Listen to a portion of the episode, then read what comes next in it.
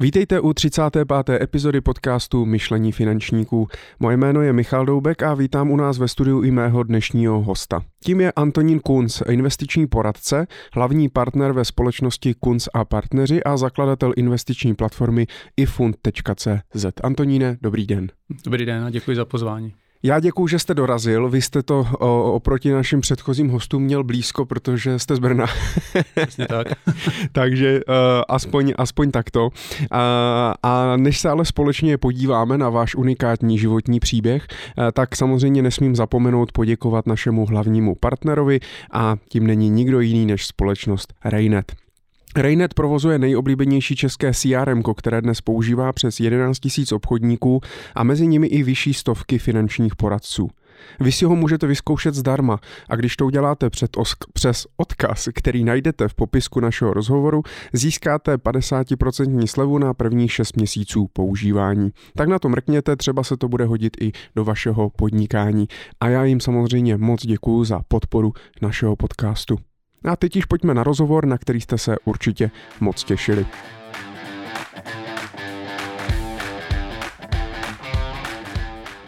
Antoníne, já se všech hostů ptám na začátku na stejnou otázku, takže ani vás to nemine. O to víc mě to zajímá, protože když jsem se připravoval na náš eh, rozhovor tak eh, a koukal jsem se na váš životopis, tak mně přijde, že to je takový jako životopis z učebnice. Naprosto předpisová, předpisová kariéra, včetně studia. Všechno tak šlo nějak v tom vašem životě přesně tak, jak má být. Aspoň to teda vypadá na ten první pohled, takže se těším na to, až nám trošku poodkryjete ten váš příběh, ale já se vždycky hostů ptám, jestli eh, to byl jejich dětský sen, stát se vlastně investičním poradcem, investorem, bankéřem. Eh, jak to bylo u vás? Vzpomenete si ještě, co u vás bylo? Byl dětský sen? Tak dětský sen to určitě nebyl, jako těch dětských snů bylo asi eh, mnoho, ale byly jiné. To, když jsem, řekněme, chodil na základní školu, nebo když jsem byl jako dítětem, tak eh, ve své podstatě něco jako finanční trh v tehdejším Československu vůbec neexistoval samozřejmě, takže eh, o tom nemohlo být ani řeči a vlastně neexistovaly ani ty, ani ty jako profese. Takže dětský sen byl nějaký jiný, určitě ne eh, investiční poradce. A rodiče vás k něčemu vedli? Uh, to potom třeba tak, až jako na střední škola a tak dále. máte gymnázium vystudované? Já mám vystudované gymnázium a potom vysokou školu, eh, Masarykovou univerzitu, vlastně ekonomicko-správní fakultu, kde jsem nastoupil vlastně do prvního ročníku, když se tehdy otvírala v roce 91. Hmm. Ale eh, spíš si myslím, že ta, eh, že ta úvaha byla taková, že ke konci gymnázia člověk přemýšlel vlastně to bylo těsně po sametové revoluci, rok, rok a půl zhruba, takže se otvíraly možnosti, otvíraly se obory, na vysokých školách se přijímalo výrazně víc studentů, než, než bylo dřív eh, zvykem. Pamatuju si, že takové ty obory typu humanitních, jako třeba jazyky, angličtina, němčina a tak dále, tak eh, dřív eh, to bylo velmi složité se tam dostat, určitě i v těchto letech, ale, ale to množství studentů, které tam nastupovalo, které tam přijímali a které potom vlastně uh, končilo uh, tu vysokou školu, tak bylo výrazně větší. Myslím si, že i, i takové obory jako třeba práva a podobně, tak, tak vlastně uh, tam, tam do těchto oborů šlo jako velké množství mých vrstevníků. No a já jsem ke konci gymnázia přemýšlel, mě vždycky bavila matematika, tehdy určitě i fyzika a, a podobné předměty. A tím, že se otvírala tady v Brně vlastně ekonomicko-správní fakulta, tak to dávalo jakousi možnost to vyzkoušet, takže... Matfis vás nalákal? Matfis mě asi nelákal, no. Mně, mně přišlo, že eh, je Brno docela fajn, já ho mám rád, takže mě úplně nechtěl, se nechtělo jako jít studovat do nějakého eh, jiného města, ani do Prahy, ani tehdy ještě třeba do Bratislavy, kde byla taky ekonomická fakulta tak, eh, takže to bylo fajn, že, že vlastně něco takového vzniklo v Brně a ta možnost tady byla, i když samozřejmě si můžeme říct, že možná jako vznikající fakulty třeba ta, ta kvalita na začátku nemusí být úplně srovnatelná s nějakou jako existující už delší dobu. I když zase na tehdejší dobu bych řekl, že to tak jako nemuselo nutně být, protože eh, víme všichni, že na těch vysokých školách prostě řekněme z toho období eh, komunismu mohlo být spousta vyučujících, kteří tam byli třeba i z jiných důvodů, než jenom proto, aby předávali zkušenosti hmm. studentům. A byly i nějaké jiné volby vlastně, nebo ta ekonomka, jste řekla, ale tak ta ekonomka, to je, to je dobrý, to by mě bavilo. My jsme tehdy mohli podat víc přihlášek, nevím už přesně, kolik bylo jako maximum, možná to bylo neomezené, to, to už jako si nespomenu, já jsem si podal přihlášky tři, jedna byla tady ta ekonomicko-správní fakulta Masarykovy univerzity, druhá byla matematika ekonomie, což bylo jako vlastně mezioborové studium uh, taky na Masarykově univerzitě přírodovědecké fakulty, to byla ta matematika a, a ekonomicko-správní fakulty, to byla ta ekonomie. A pak jsem si podal přihlášku na uh, Vysoké učení technické tady v Brně. Tam byl obor něco jako ekonomika a řízení, nějak tak se to jmenovalo. A, a nakonec jsem si vybral vlastně tu ekonomickou mm-hmm. Ale tak ty a ta ekonomika to prostě v té... Bylo to, to tam, no. Tak tatínek byl ekonom, Aha. jako podnikový mm-hmm. v hutním projektu v Brně a tak možná z toho důvodu, ale přišlo mně, že jakoby ta kombinace, mm, řekněme, matematiky, i když samozřejmě spousta lidí může říct, že vlastně na ekonomické fakultě zase třeba možná to není tolik matematiky, hmm. dneska možná je to víc matematiky, než to dřív bývalo. Je to asi jako Tak to by řekli matikáři asi, ne? A matemat- jasně, určitě někdo, kdo, kdo studuje matematiku, tak by řekl, že to vlastně ani matematika není, což já bych jako v tomto směru asi s ním souhlasil. Na druhé straně, na druhé straně v okamžiku, když byly nějaké matematické předměty, tak si myslím, že ten, kdo ten matematice jako trochu rozumí, tak má samozřejmě velkou výhodu. Mm. Uh, jaké to bylo vlastně studovat v, teda v tom 91. když jste, když jste nastoupil? Co, co, kdo, kdo vlastně teda tady přednášel? Já vím, že my jsme tady měli spoustu hostů, kteří taky uh, začali studovat v tom 91. roce právě třeba na VŠE, na VŠE v Praze. Hodně. Tam byli i nějací zahraniční, vlastně zahraniční učitelé, kteří přijeli prostě z Ameriky třeba, nebo ze západního Eh, ze západního světa. Eh, jak to bylo tady, tady v Brně na té masárně? Mm-hmm. Ten vlastně profesorský sbor se ve své podstatě tvořil, částečně přestoupil, myslím, z filozofické fakulty, kde byla nějaké, nějaká katedra nebo nějaký, nějaké oddělení, které se, jako řekněme, ekonomii věnovalo. Několik lidí Eh, a postupně se vlastně dobudovávala a rozšiřovala. Vlastně i z toho důvodu, že mm, my, když jsme nastoupili do prvního ročníku, tak nás tam bylo řádově asi 150 eh, studentů, tak eh, vlastně celá fakulta v tu chvíli byla 150 studentů. Jo, a, a až vlastně s druhým ročníkem, když přišlo, nevím přesně, předpokládám dalších 150, tak to bylo najednou 300, a když dalších 150, tak to bylo 450 a postupně vlastně ta, to množství jako bobtnalo do nějakého jako provozního stavu.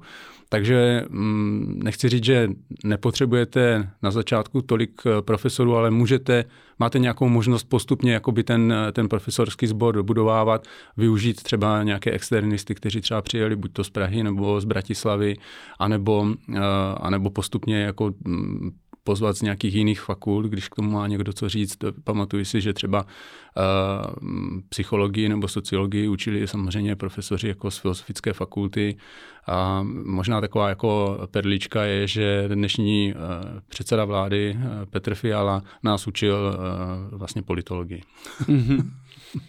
No tak to on, ano, tak on zase není o tolik ale starší. Uh, ne. Uh, to asi není o tolik starší, ale prostě to tak vycházelo, jo. že vlastně tehdy ta, eh, ta politologie, my jsme ji měli tuším jeden nebo dva semestry, někdy v prvním nebo v druhém ročníku, tak, eh, tak vlastně nás učil, ta politologie tehdy byla na Filozofické fakultě. To bylo vlastně chvilku po škole. Byl, byl chvíli po škole, ano, ano, to, eh, určitě to byl jako mladý vlastně asistent, nebo no, já nevím, jako jak to říct, no, hmm. pracovník. Hmm. No a v tom 90. v tom 91. tak Jaký byl vlastně vůbec přístup uh, k nějakým jako uh, informacím a tak dále? Protože tehda, že jako ne, dneska uh, lidi prostě mají Google, mají spoustu informací na dlani nebo na dvě kliknutí, to tehdy nebylo, jste asi chodil ještě do knihovny hmm. a studoval jste v knihovně a, a, a tak dále. Jaký to bylo vlastně tehda, tehda studovat? A ještě možná tady ani nebyly vlastně žádný jako knížky prostě o finančních trzích, kapitalismu a tady těch věcech. Je to tak, jak říkáte, no tak eh, určitě internet ve své podstatě neexistoval. Ehm, zase z hlavy myslím si, že nějaká použitelná verze internetu začala být až někdy v roce 1994. Měli jsme eh, knihovny, takže v knihovnách eh, bylo možné prostě mm, si vyspůjčit knížku, přečíst nebo se kupovali. Dováželi si knížky ze zahraničí, takže kdo dokázal číst v angličtině, v němčině, tak, tak měl taky výhodu aspoň něco si nastudovat. Eh, jezdilo se, nebo aspoň já jsem se s kamarády jezdil do knihovny České národní banky, kde existovala jako docela, docela, dobrá, docela dobrý výběr jako knížek a, a odborných vlastně textů. No a potom samozřejmě v, v tom roce uh, zhruba 93-94 společně jako s tehdejší velkou kuponovou privatizací vlastně vznikla uh, Pražská burza, takže to byl taky nějaký jako impuls, kdy to člověk mohl sledovat, řekněme, um, sice jako student, a v tomto smyslu spozdálí, ale přece jenom jako naživo, kdy vlastně uh, začínalo se obchodovat a bylo možné si to, jako řeknu, vyzkoušet naživo. A chytlo vás to hnedka? Eh, to, ty, ty finanční trhy, investování, ekonomie a tak dále? Nebo jste se chvilku v tom jako plácal a přemýšleli, jestli třeba to nezměníte? Ne, já myslím, že eh, každého eh, baví něco jiného a pamatuju si, že s kamarádem jsme seděli u počítače, možná to byl rok 92, 93 a přeťukávali jsme vlastně z takových, jako řekněme, novinového formátu, asi to byly jako nějaké informační noviny, už se nespomenu přesně, seznamy uh, firm, které vstupovaly do první vlny mm-hmm. velké kuponové privatizace. A u každé firmy bylo kromě názvu a identifikačního čísla a nějakého sídla, tak bylo napsáno, kolik má zaměstnanců, jaké měla tržby, jaký měl zisk v roce, řekněme třeba 90, 91 nebo něco podobného a snažili jsme se z toho vybrat vlastně společnosti, které mají, nebo tehdy podle nás měli nějakou perspektivu eh, z hlediska té investice jako takové. Nejenom jako, že té firmě by se mohlo dařit, ale také z toho důvodu, že eh, vlastně v každém tom kole velké privatizace eh, myslím, že těch kol bylo pět, tak se byl nastavený nějaký kurz, vlastně za který bylo možné ty kuponové body vyměnit za budoucí akcie toho daného podniku, pokud a tam byly nějaké podmínky, pokud se nepřeupsalo a, a tak dále, a tak dále. Tak, eh, tak vlastně člověk nad tím přemýšlel nejenom jako ve smyslu, má ta firma perspektivu, ale také ve smyslu, není už moc drahá, nebo vyplatí se do ní investovat, není to příliš malá firmička, nějaká neznámá, nebo mohlo se stát, že loni měla vysoký zisk a předtím nízký a teď bude mít zase nízký a podobně. Takže řekněme, že v tomto smyslu jsme nad tím přemýšleli a dělali určitý, určitou statistickou, řekněme, metodu nebo nějaké filtrování mezi těmi eh, množstvími eh, údajů a snažili jsme se vlastně pomocí určitých, řekněme, základů, nějaké analýzy, prostě najít uh, nějakou skupinu perspektivních Jak to společností. Dopadlo?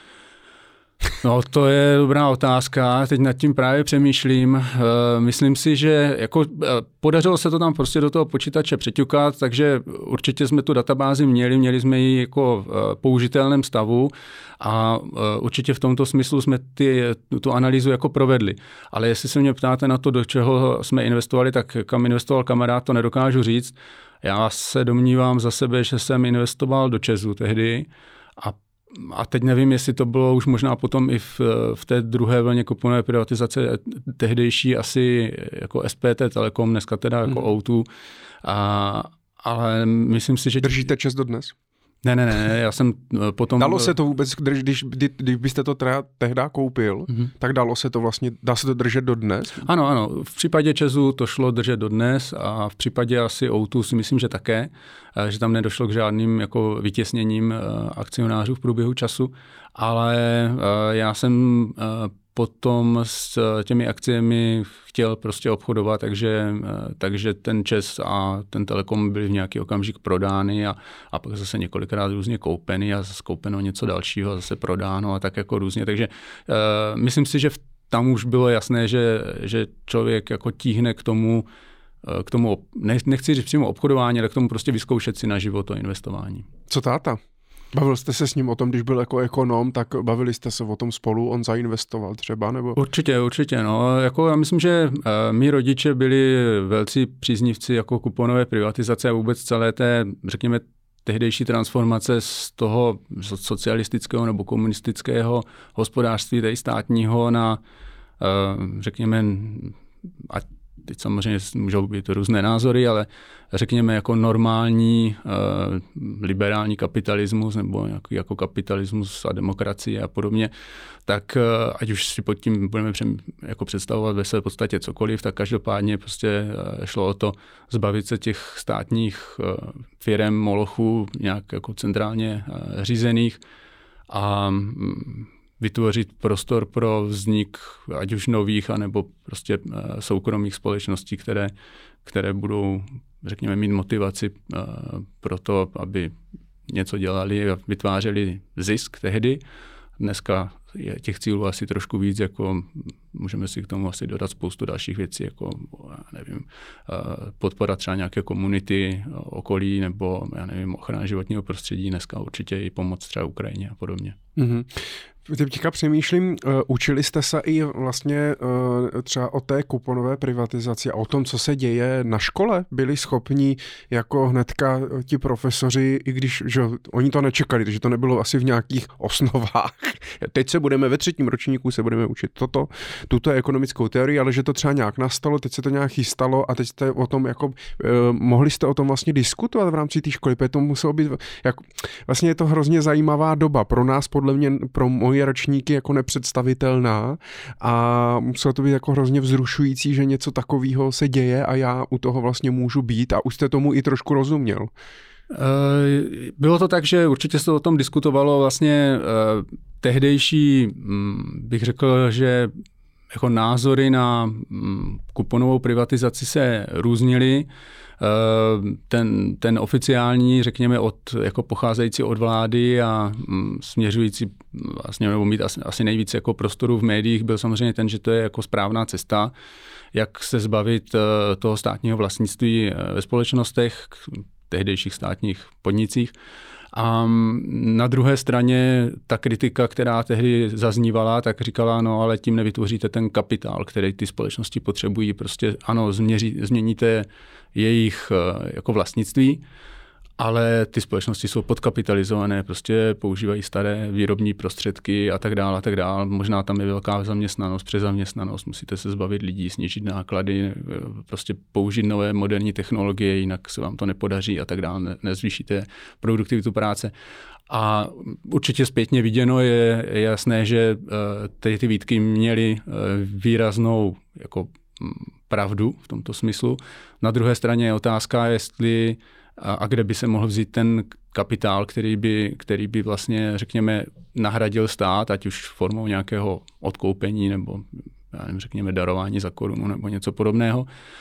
A pak k tomu samozřejmě jako eh, by taky přicházel, že ten kapitál by pravděpodobně přišel ze zahraničí, poněvadž tady eh, nebyl. Mm. A myslím si, že i takové ty pokusy, kdy hmm, tehdejší, řekněme v těch třeba 90. letech se objevovaly, nechci nikoho jmenovat, ale prostě nějaké, jako řekněme, podnikatelské rodiny, které se třeba zadlužily u bank, vzali si výrazné uh, úvěry na tehdejší dobu v řádu stovek milionů korun, případně možná miliard a ovládali nějaký výrobní podnik, který se třeba uh, honosil nějakou jako tradicí a známým jménem v tehdejším světě protože třeba pocházel ještě původně třeba z, z nějaké e, meziválečné první republiky, a nebo, e, nebo prostě byl schopen i v rámci toho socialismu třeba zásobovat jako, nebo dodávat jako své výrobky do značné části světa, ale je potřeba si taky říct, že to byl často ten svět jako buď to socialistický, nebo řekněme nějaký na tehdejší dobu jako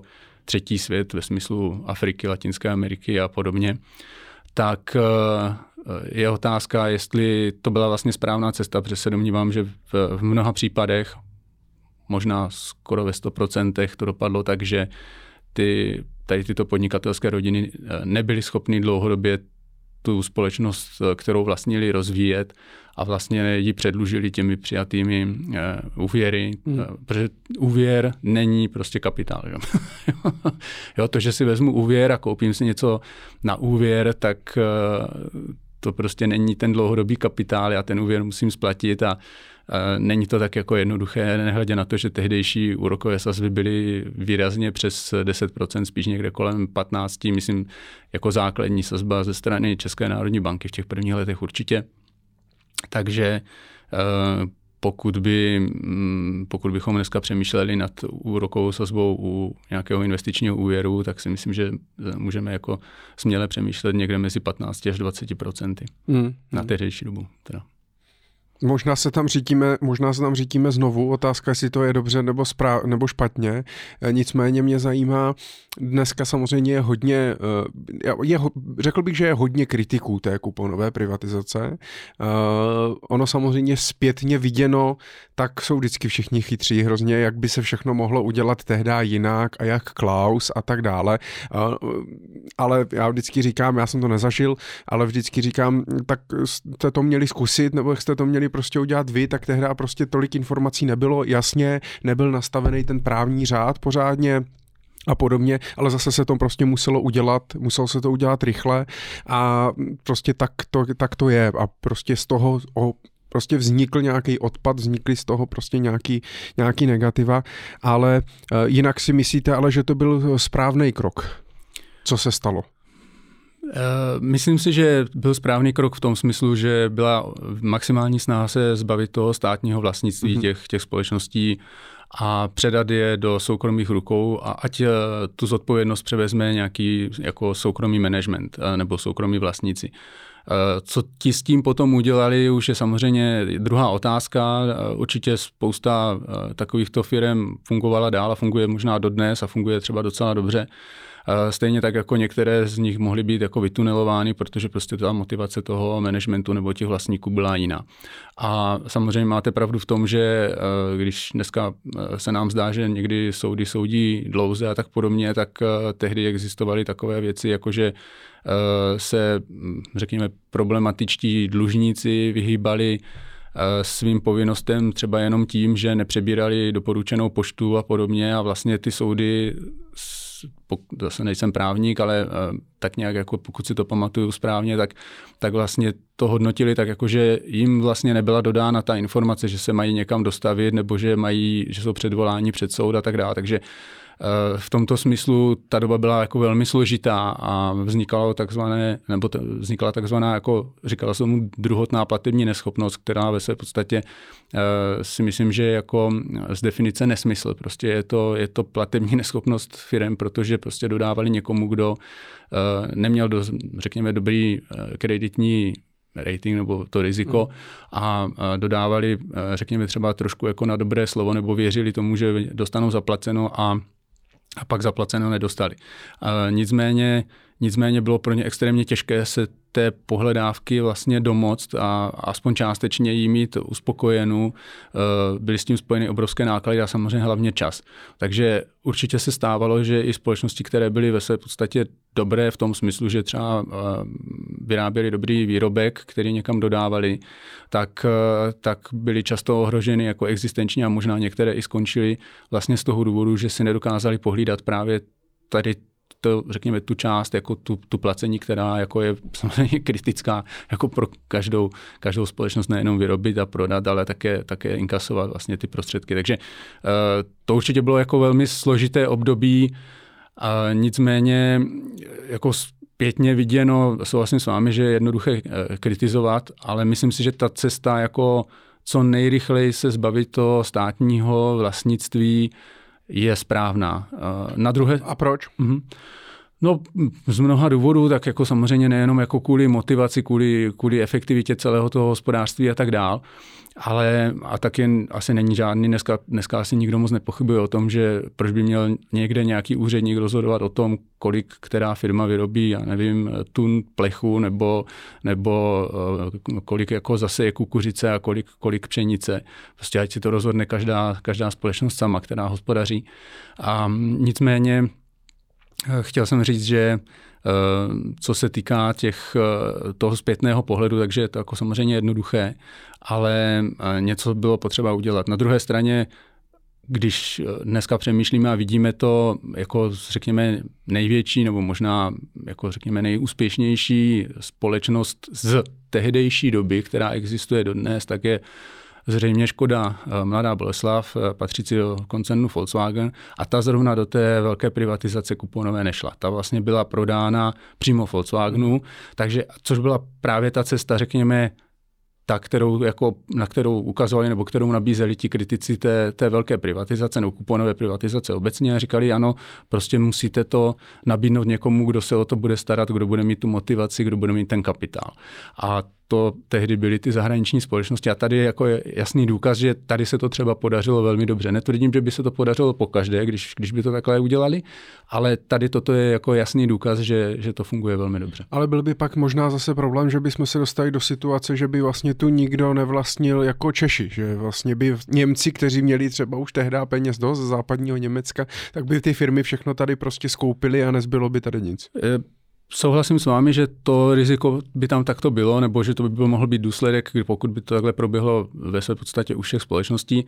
A na druhé straně si myslím, že ten tuzemský kapitál za těch 30 let se buduje a vybudovává, myslím, velmi úspěšně.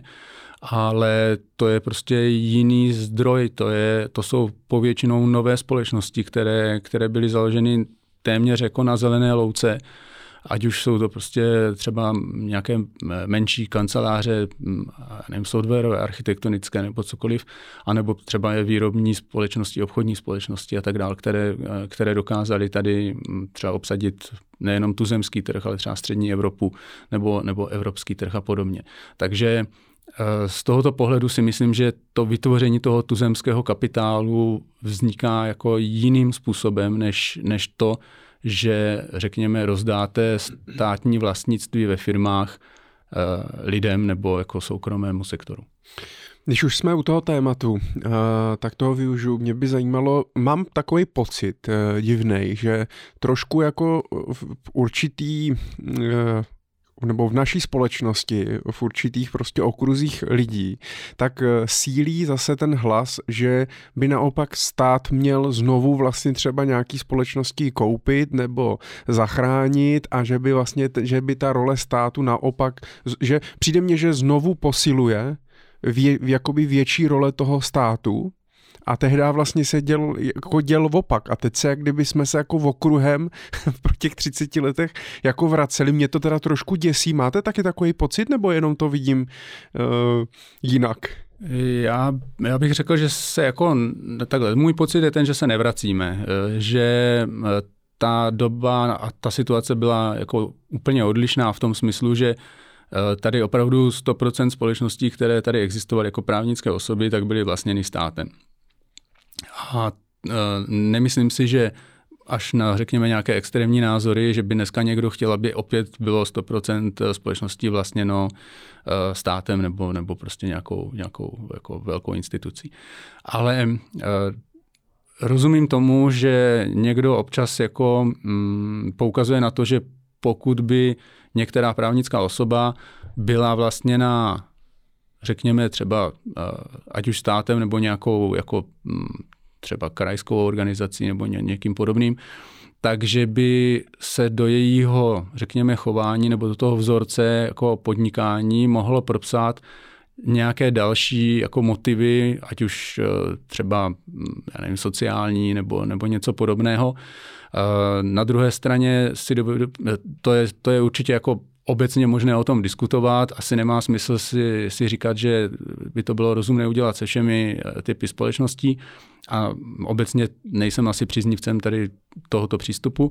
Na druhé straně, eh, když dnes vidíme třeba právě válku na Ukrajině, tak eh, z toho asi vyplývá, že, něk, že mohou existovat prostě situace, ve kterých eh, dává velmi dobrý smysl, aby, řekněme, stát některé společnosti měl možnost, nevím, jestli slovo kontrolovat je úplně jako dobré, ale jako měl možnost eh, buď to třeba za ně převzít eh, jako garanci, jo? Eh, protože ta společnost potřebuje pro své podnikání nějakou důvěru těch protistran, aby, aby prostě fungovala normálně.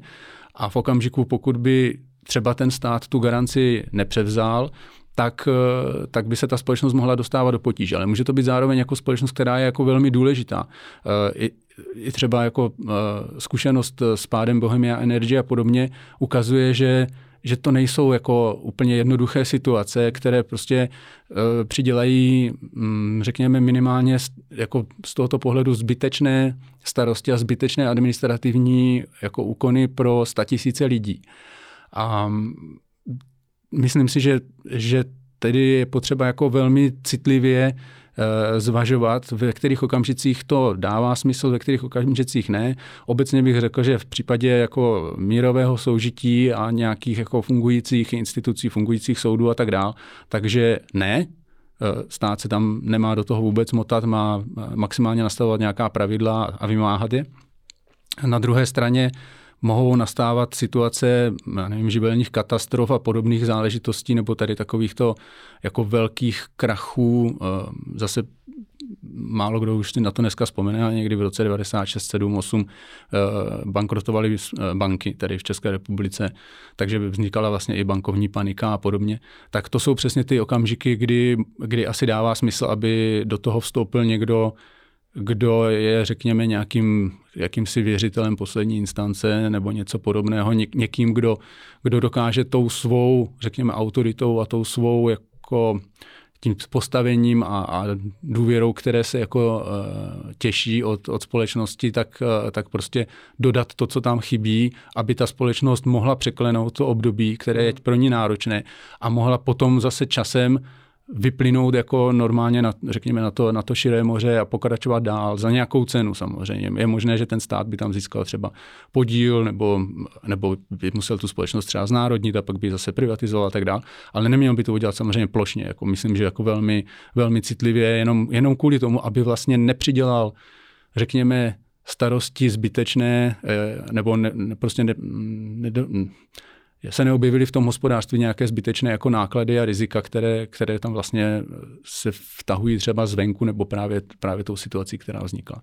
Měli bychom si teda jako stát eh, nechat eh, vlastnictví anebo majoritní podíly v takových těch, eh, mm, řekl bych, jako zásadně strukturálních jako firmách, právě třeba typu ČES nebo České dráhy, Česká pošta a tak dále, protože často jakoby zase slyším hlasy, eh, české dráhy by nejlépe fungovaly, kdybyste je zprivatizovali, Česká pošta to stejné. Uh, jaký máte názor na to? Hmm. Myslím si, že to jsou jako velmi, velmi těžké a komplexní jako otázky. Když byste se mě zeptal před 20 lety, tak bych řekl, že je zbytečné, aby stát vlastnil ČES, že je asi lepší, aby ho prodal mm-hmm. a třeba ten výnos použil na základ nějakého fondu pro eh, já nevím, důchodovou reformu nebo něco podobného, eh, co by dávalo smysl. Eh, na druhé straně dnes, když vidíme právě třeba tu válku na Ukrajině a vidíme, jak jako energetická bezpečnost se stává součástí prostě normálně jako bezpečnosti svobodného světa, tak je potřeba říct, že ten náhled by byl samozřejmě jiný v ten okamžik. Netvrdím, že musí nutně Eh, nebo že by z toho vyplývalo, že, že Čes musí být vlastněn státem, ale prostě je to jedna z možných cest.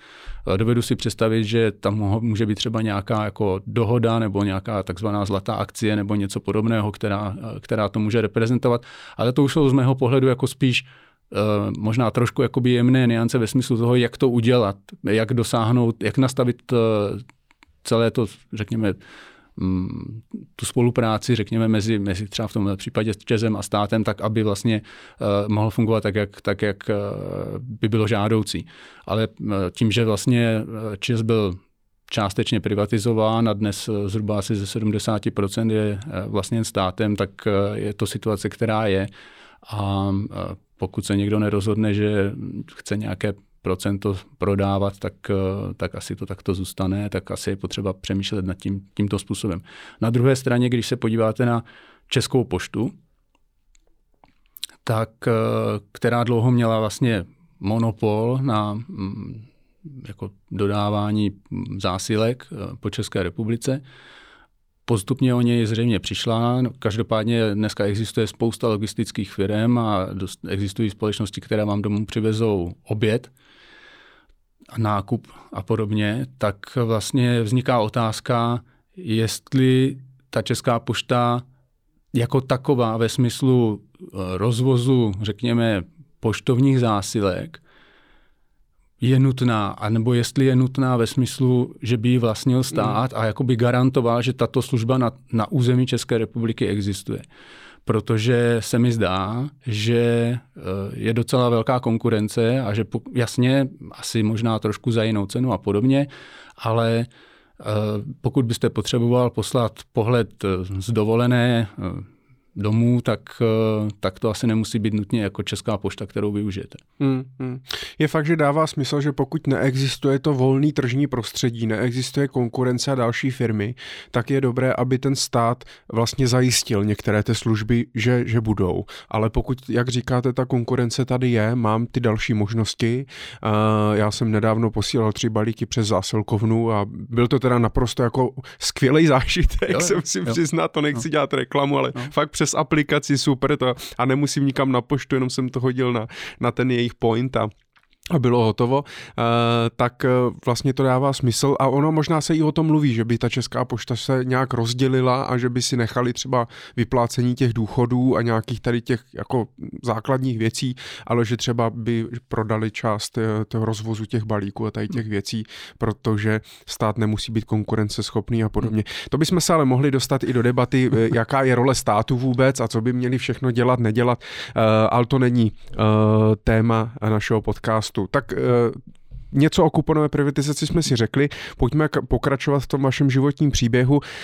Zajímá mě ještě poslední věc, vy jste teda studoval 91 až 96, 96 jste promoval, jste inženýr ekonomie, uh, měl jste v průběhu uh, nějaké, nějaké brigády nebo nějaké, jako dali se sehnat nějaké praxe v průběhu školy, nebo jste se věnoval jenom škole a případně teda obchodování s těmi akciemi na vlastní pěst?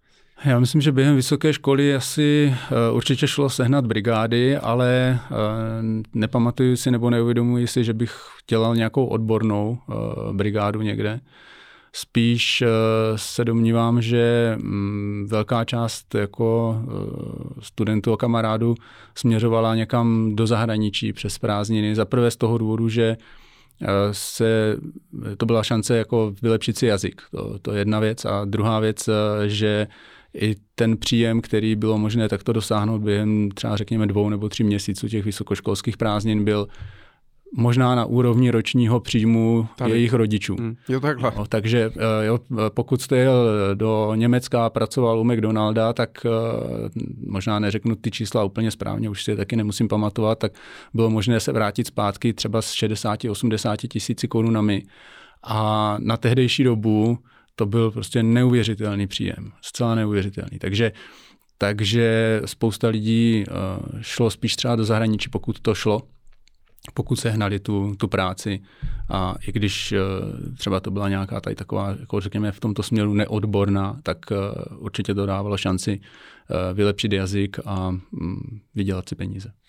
A vy jste potom pokračoval, eh, jak jsem říkal, že ten váš životopis je jak z učebnice, tak jste dostudoval teda eh, toho inženýra a nastoupil jste na doktorát ekonomie. A od roku v roce 90, od roku 96 do 2001, tak jste studoval dál, pokračoval na, Masarykově univerzitě.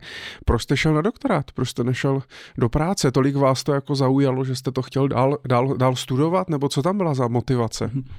Ta hlavní motivace byla určitě ta, že mě ta ekonomie velmi bavila, uh, takže jsem si říkal, že mm, mě zajímá jako ještě proniknout hlouběji, než, uh, než to, co jsme se naučili během těch pěti let uh, inženýrského studia. Takže mm, to, byl, to byla hlavní motivace pro to pokračovat dál v vlastně mm, doktor, doktoránském studiu. Um, na druhé straně, dnes to zní možná trošku úsměvně, ale tehdy jsme neměli uh, profesionální armádu. A kdybych skončil v roce 96, tak bych musel jít na rok do, eh, do armády jako branec. Eh, a to se mi úplně nechtělo, já jsem chtěl spíš ten život jako využít jinak. Eh, ona ani tehdejší armáda naše nevypadala tak, jak vypadá dnes, ale byla asi spíš možná, řekněme, na úrovni té dnešní ruské nebo něco podobného. Nechci to úplně jako zlehčovat, ale, ale zhruba. A člověk to nevnímal jako zrovna nejšťastnější smysluplnou náplň jako roku života.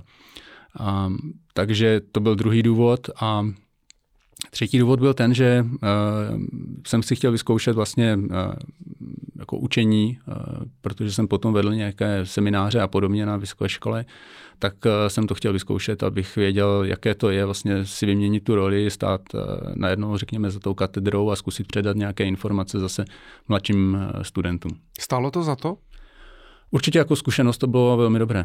A doporučil byste to dneska, ne, jako pokračovat těm lidem dál? Má to smysl jít jako na PhD dneska, nebo to PhD je opravdu, opravdu spíš jako akademická třeba záležitost, nebo i pro případ, že bych chtěl zůstat v té akademické sféře a nechtěl pokračovat do, tý, do, tý, do toho korporátního světa, tak má to smysl, nemá to smysl? Tak já jsem z vysoké školy už poměrně dlouho pryč, takže nedokážu říct, jak to vypadá dnes, ale pokud bych mohl, mm, řekněme, vycházet z mých zkušeností, tak bych řekl, že eh, pokud někdo chce mm, pokračovat eh, ve vědecké akademické činnosti, učit na vysoké škole, tak si myslím, že to PhD dává jako velký smysl. Možná je to i podmínkou. Takže to je určitě jedna věc. Druhá věc je, že co se týká třeba i té zkušenosti s vyučováním, nebo řekněme mm, prostě jako konzultacemi se, s mladšími studenty, tak eh, i to si myslím, že je jako velmi dobrá zkušenost jako pro život. Hmm. Uh, a dá se, u toho, dá se u toho vlastně u toho doktorantského studia normálně pracovat, nebo je to tak, eh, je, je, to jako mnohem víc třeba zatíženější než to klasické uh, magisterské inženýrské studium, protože vy jste už vlastně v roce v květnu 98, tak jste nastoupil tehdy do Erste Bank nebo do Šparkase jako bankéř, takže asi se dalo. Hmm. Um, u nás probíhalo uh, to doktorantské studium takovým způsobem, že jednou zhruba asi za pět týdnů, pokud se nepletu, tak jsme měli třeba týden nebo několik dní jako uh, výuky od, řekněme, rána do večera a potom bylo zase třeba 4, 5 nebo 6 týdnů jako volno. Takže v tomto smyslu se to určitě skloubit dá s nějakou další činností. Já jsem potom postupně přišel na to, že asi nebudu chtít setrvat eh, ve, řekněme, ve vědecké jako hmm. činnosti nebo v, v, jako v, ve vysokoškolské instituci a chtěl jsem jít uh, směrem do praxe.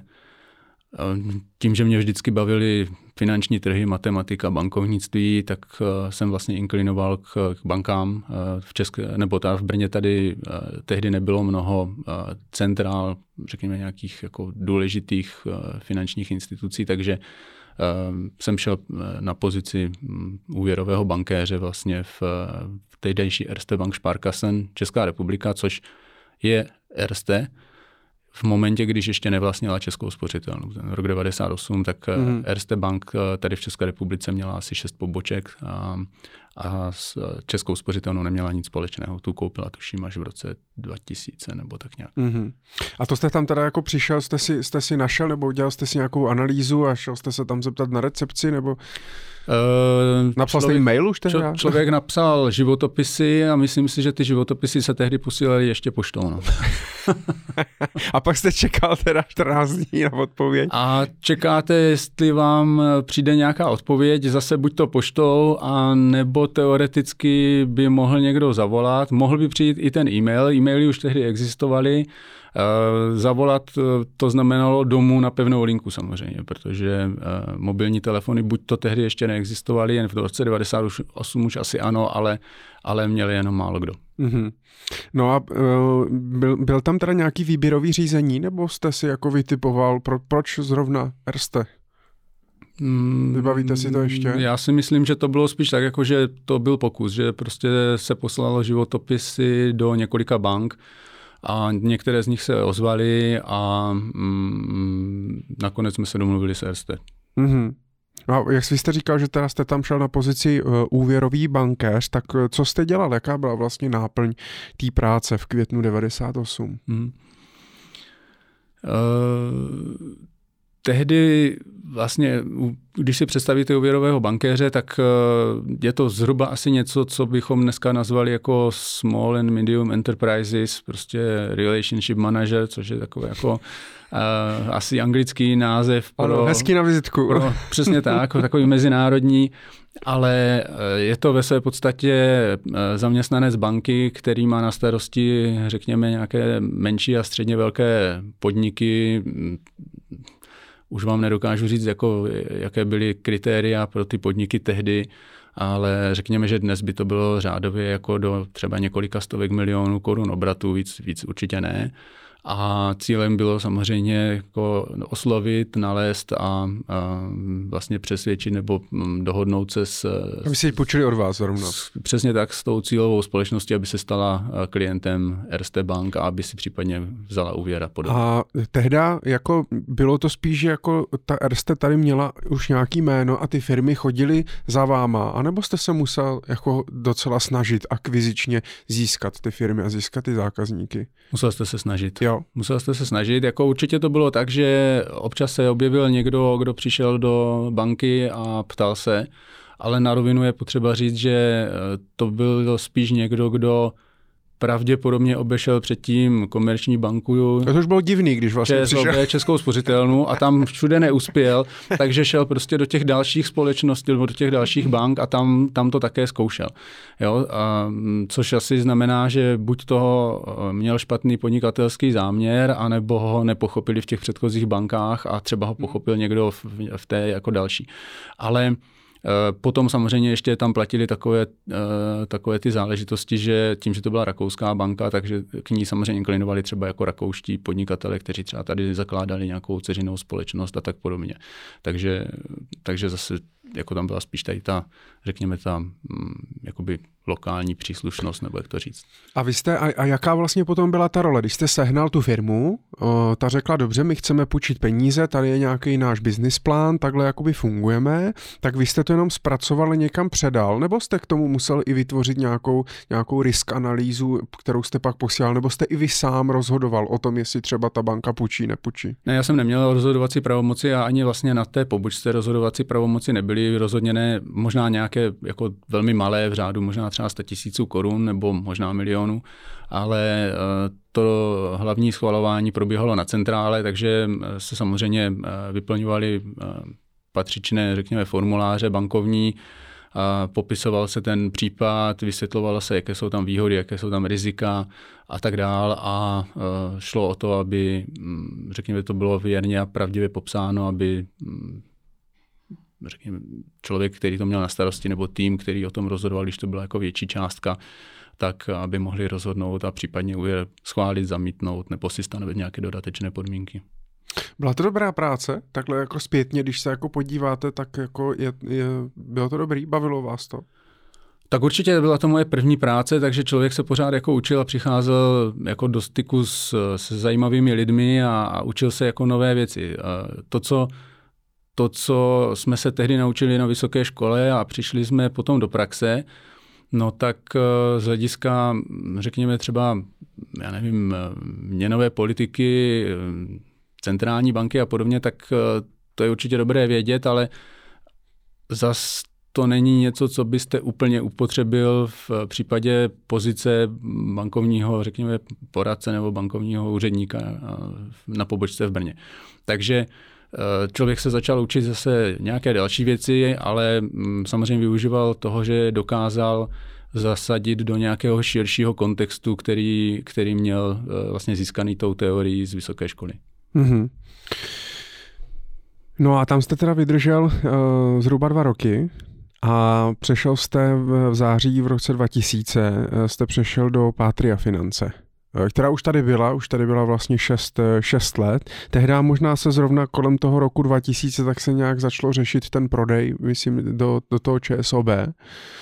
Já, já jsem přestoupil no, v září 2000 do uh, Patria Finance. Uh, tam šlo o to, že pokud se nepletu, tak uh, pan Bakala uh, již zřejmě byl v procesu, anebo... Jo, v roce 2000, v roce 2000 Bakalo mm. prodal mm. KBC uh, Pátry. Mm. Ono to bylo jako trošku složitější, protože uh, vlastně ten, kdo uh, před, já teď nevím, jestli to bylo už před tím rokem 2000, nebo, nebo potom v průběhu toho roku 2000 uh, byl hlavním tím zahraničním akcionářem Patrie, tak byla KBL, což byl Credit Bank Luxemburg, mm-hmm. což je sestra eh, KBC. Mm-hmm. A protože KBC, pokud se nepletu, tak v roce asi 99, jestli to říkám z hlavy správně, koupila podíl v ČSOB. ČSOB 82%. Ano tak eh, vlastně se ukázalo, že tady v České republice eh, jako jak KBC, tak KBL vlastní každá jednu instituci a ty si v určité části toho trhu konkurují, mm. třeba v eh, oblasti asset managementu a podobně, nebo, nebo M&A a tak dále.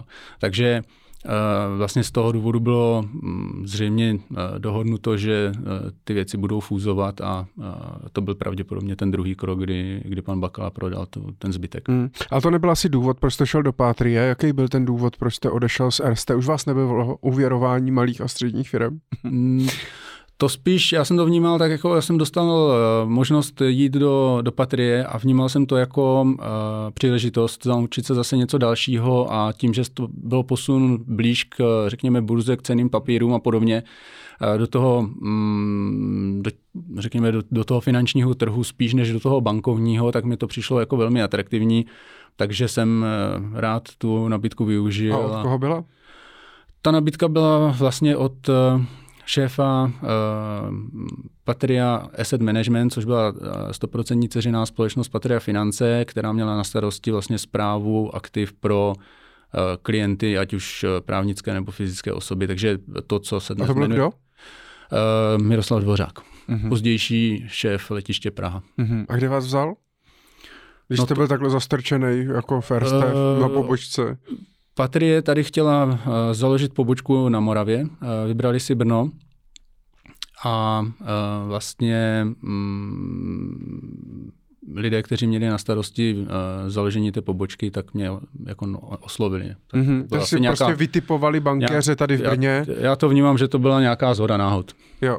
Hmm, tak, takže i, i, i štěstí hraje roli v životě. Hmm. Takže jste dostal nabídku do Pátrie, v září 2000 jste ji teda využil a šel tam a tam jste teda eh, se stal investičním bankéřem a rovnou jste jako vedl tady, vy jste otvíral nějakou pobočku nebo ředitelem pobočky jste ne, ne, se stal až později? Ne, ne, ne, ředitelem pobočky jsem se stal až později, to, eh, to, bylo, no, to bylo později z toho důvodu, že eh, jak vlastně KBC a teda respektive ČSOB tady v České republice eh, postupně vlastně slučovali ty mm, aktivity ČSOB a Patrie dohromady, tak eh, vlastně vzniklo v rámci ČSOB, eh, ČSOB privátní bankovnictví, to byl rok 2002, a já jsem... No to tehdy nebylo ještě, oni neměli. To ještě, to ještě tehdy nebylo, mm-hmm. přesně tak. A, a já jsem vlastně přecházel taky do ČSOB privátního bankovnictví, ale protože tam byly nějaké jako časové posuny, tak uh, chvíli uh, jsem vedl pobočku Patrie, uh, protože někteří jiní lidé už, už byli vlastně mezi tím v ČSOB, takže já jsem ji potom vedl a potom jsem zase přešel jako na, na pozici toho privátního bankéře do ČSOB.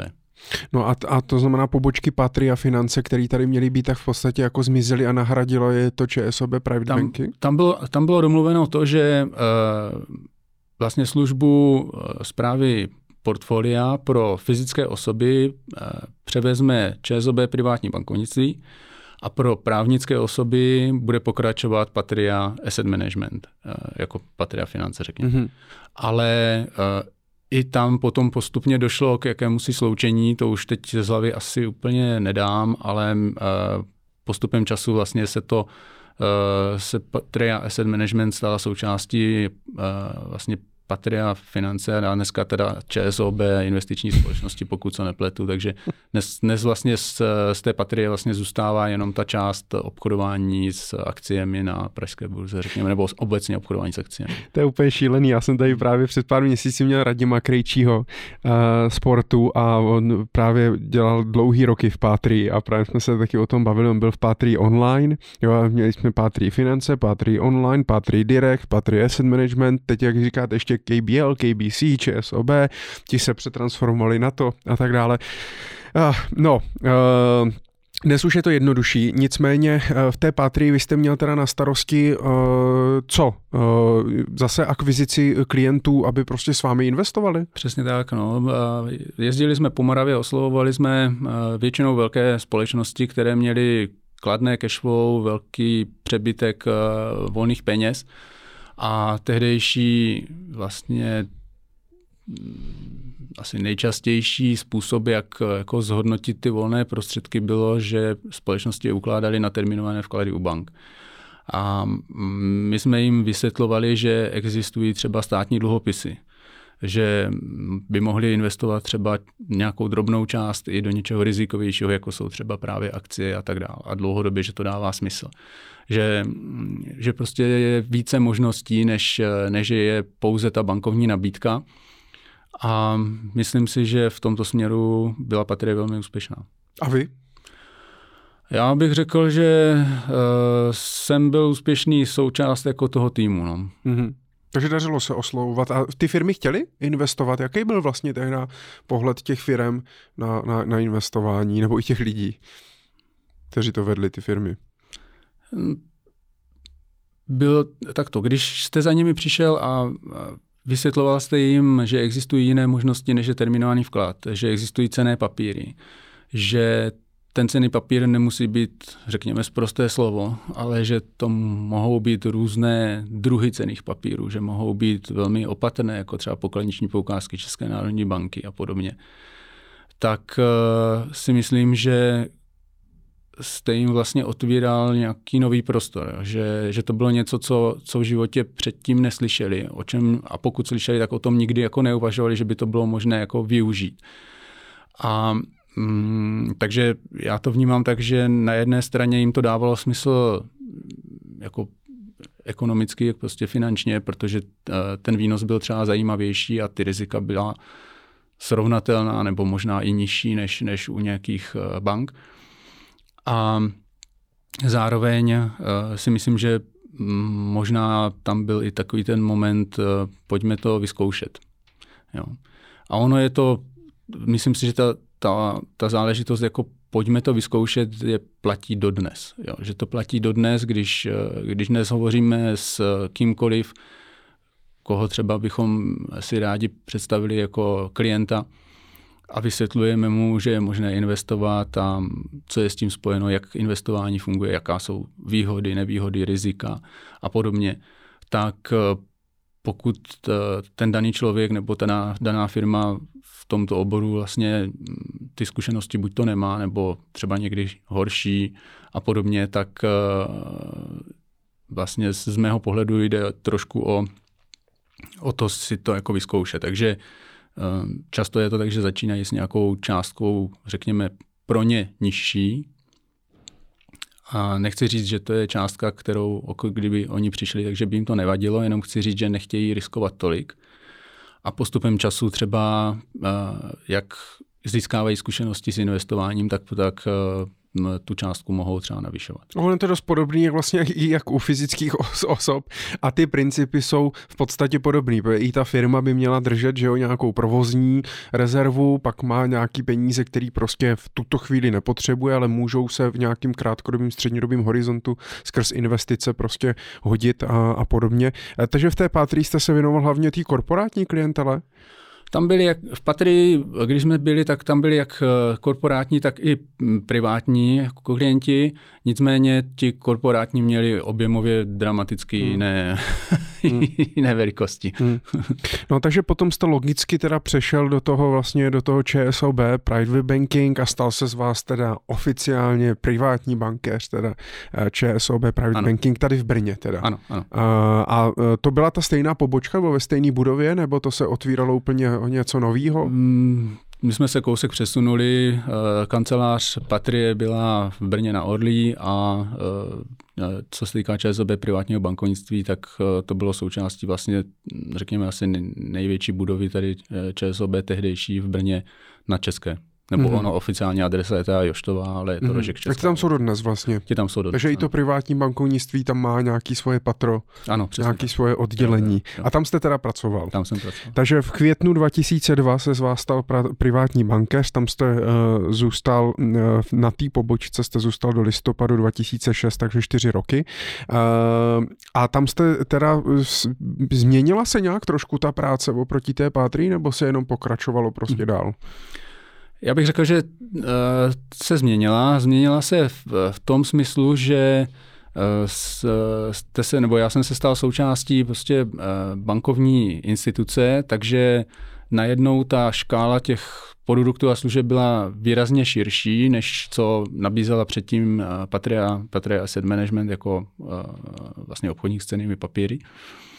A, takže Jste mohl řešit komplexněji. Vlastně. Přesně tak, jako ty služby byly komplexní, takže od, od prostě běžného účtu přes terminované vklady, přes účty v zahraničních měnách a platební styk, eh, po investice do hm, cených papírů, fondů, dluhopisů, akcí a podobně, konverze samozřejmě, a tak to jsou asi takové jako ty nejčastější věci. Uh, trochu méně úvěry, protože když uh, máte klienta privátního, eh, řekněme, bohatého člověka, tak eh, ten většinou nepotřebuje zrovna úvěr, nebo není to asi úplně to nejdůležitější, co by, co by chtěl využít. Spíš ho možná trápí ta otázka, co udělat s těmi volnými prostředky, aby se třeba neznehodnocovaly inflaci a podobně. Hmm. Jaký to byl pro vás pocit být vlastně privátním bankéř? Vám ani nebylo 30 ještě? Hmm. Ne, bylo to velmi zajímavé, mě to, mě to moc bavilo. Uh, navíc, uh, navíc bych řekl, že se trošku posunula ta, ta role mm, takového toho akvizičního, nebo té akviziční činnosti, když předtím eh, Patrie byla známá určitě mediálně, takže když jsme někam zavolali a řekli jsme, že, že voláme z Patrie, že bychom se s nimi chtěli setkat, tak eh, to nebylo nic tak jako složitého tehdy. Na druhé straně eh, vlastně bylo potřeba všechny ty klienty tímto aktivním způsobem získat. Na dru- eh, co, co se změnilo, když jsme přišli do ČSOB, bylo to, že najednou jste měl k dispozici databázy klientů, kteří už v ČSOB byli, měli účet na nějaké pobočce a uh, splňovali podmínky privátního bankovnictví, akorát nebyli v privátním bankovnictví. Jasně.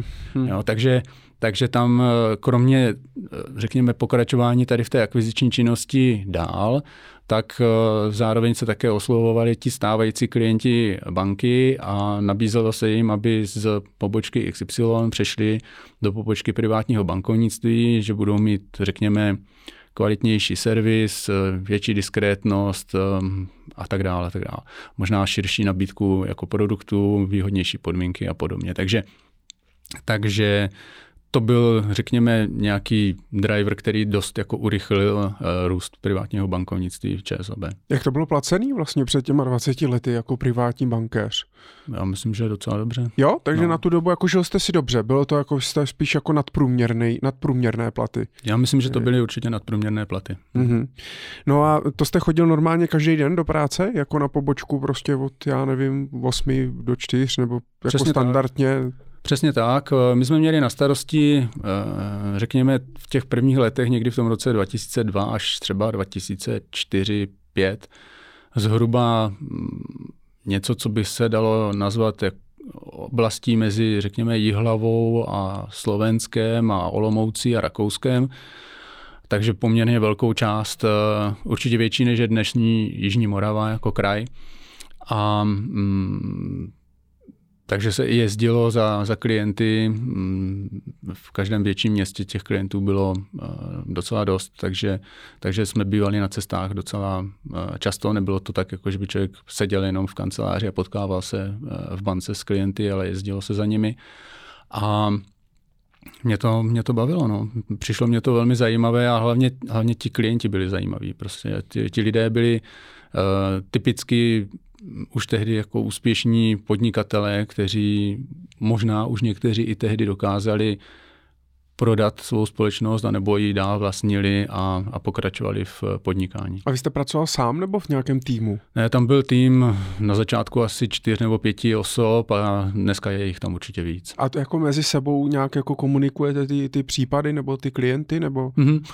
Vždycky šlo o to, snažili jsme se tam vnést nějakou jako logiku a systematičnost do té práce, takže Eh, možná se třeba domlouvalo, že když už někdo má nevím, dva klienty, vymyslím, v Břeclavi, takže nemá smysl, aby dalších několik klientů obsluhoval někdo jiný, ať tam jezdí pořád jako by ten stejný člověk, aby z důvodu nějakých logistických záležitostí a podobně, aby to dávalo smysl.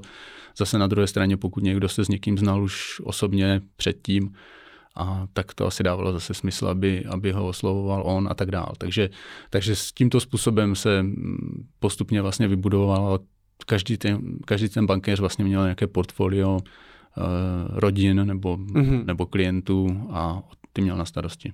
A o kolik rodin jste se takhle staral v té době? Mm, to vám asi nedokážu říct z hlavy už přesně, ale myslím si, že to bylo někde kolem 100. Mm-hmm. Takže eh, ty jste měl na starosti, s nimi jste komunikoval, s nimi jste se prostě potkával a tak dále. Eh, jak moc velkou hrálo roli že jste to zrovna byl vy, Antonín Kunc, a, a protože ty klienti byli ČSOB, vy jste byl zaměstnanec, prostě jste je měl nějak na starosti, oficiálně v podstatě, kdybyste odešel nebo něco, tak si je stejně vzít nemůžete, prostě jsou to klienti té banky, tak jak moc velko hrálo roli, že, uh, ten, že ti lidi si vybrali, uh, jakoby, že půjdou jako s váma. Mm-hmm. To je velmi dobrá otázka a asi by na ní měli odpovědět oni, spíš než já. Já mohu za sebe říct eh, to, že já jsem vždycky tu službu směrem ke klientům vnímal tak, že hm, sice jsem zaměstnanec banky, ale na druhé straně jsem tam také proto, abych, řekněme, jim vyšel maximálně vstříc nebo nabídl jim ty věci, které myslím, služby, produkty, které jim nejlépe vyhovují nebo které by jim mohly dávat největší smysl. Snažil jsem se jim vždycky eh, dobře popsat eh, právě podmínky, ty základní, aspoň nějaká rizika a podobně, aby, aby věděli, aspoň přibližně si dokázali představit, jako do čeho by šli, když by investovali třeba tímto způsobem, nebo když by využili tento produkt. A myslím si, že nebo domnívám se, že to je to, co jako uh, ti klienti vlastně oceňovali, že vlastně nebyli v nějakém vzduchoprázdnu, že ty informace měli, že, se, uh, že jsem s nimi jednal vždycky otevřeně, fair a transparentně. A i když eh, je jasné, že ne vždycky se všechny investice podaří a vždycky najdete nějakou, která prostě se nevyvíjí tak, jak si na začátku všichni přáli nebo jak, jak by si představovali, nehledě na to, že pak eh, mohou přijít taková období jako třeba rok 2008 nebo něco podobného.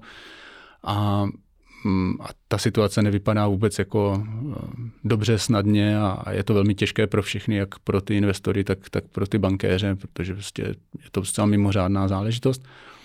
Tak, eh, tak si myslím, že vlastně právě ta, ta otevřenost a, a, a řekněme nějaký rovný přístup tak, eh, takže oceňo, to je to, co oni oceňovali a vlastně je asi zřejmě mm, přesvědčilo, že se mnou mají mluvit, no, a ne s někým jiným. Ne. No ne, eh, proč se, proč se na to ptám, protože mě spíš zajímá, uh, co se týče konkurence, jo? když vezmu, teď budu, bylo, je tady samozřejmě víc, nebo bylo víc privátních bank a tak dále, ale si to zjednodušíme, tak vezmeme, postavíme vedle sebe ČSOB, Private Banking, Komerčku a Českou spořitelnu.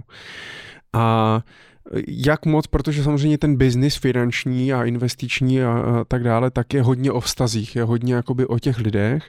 A tak mě vlastně zajímá, jestli mm, tehda pevně přijde, nabízely ty banky plus minus vlastně jako podobný, podobný služby. Jestli si ti klienti spíš vybírali, jo, ale my chceme komunikovat s Antonínem, prostě nám vyhovuje co umí, co má za sebou, jak s náma komunikuje, že mu opravdu ona zajímá, zajímá se o naše potřeby a tak dále. A nebo jestli si víc analyzovali, hele, komerčka eh, má toto zdarma, nebo tenhle účet tonto a Česká spořitelna zase má služby konciéř, já nevím, jo? Jestli spíš to porovnávali na té úrovni toho produktu, anebo spíš z těch, těch lidí. Já bych řekl, že to bylo různé. Eh, že Určitě byli lidé, kteří si porovnávali ty produkty, přišli a říkali, že by chtěli vyšší úrokovou sazbu třeba na terminovaném vkladu, protože někde jinde je vyšší sazba na terminovaném vkladu.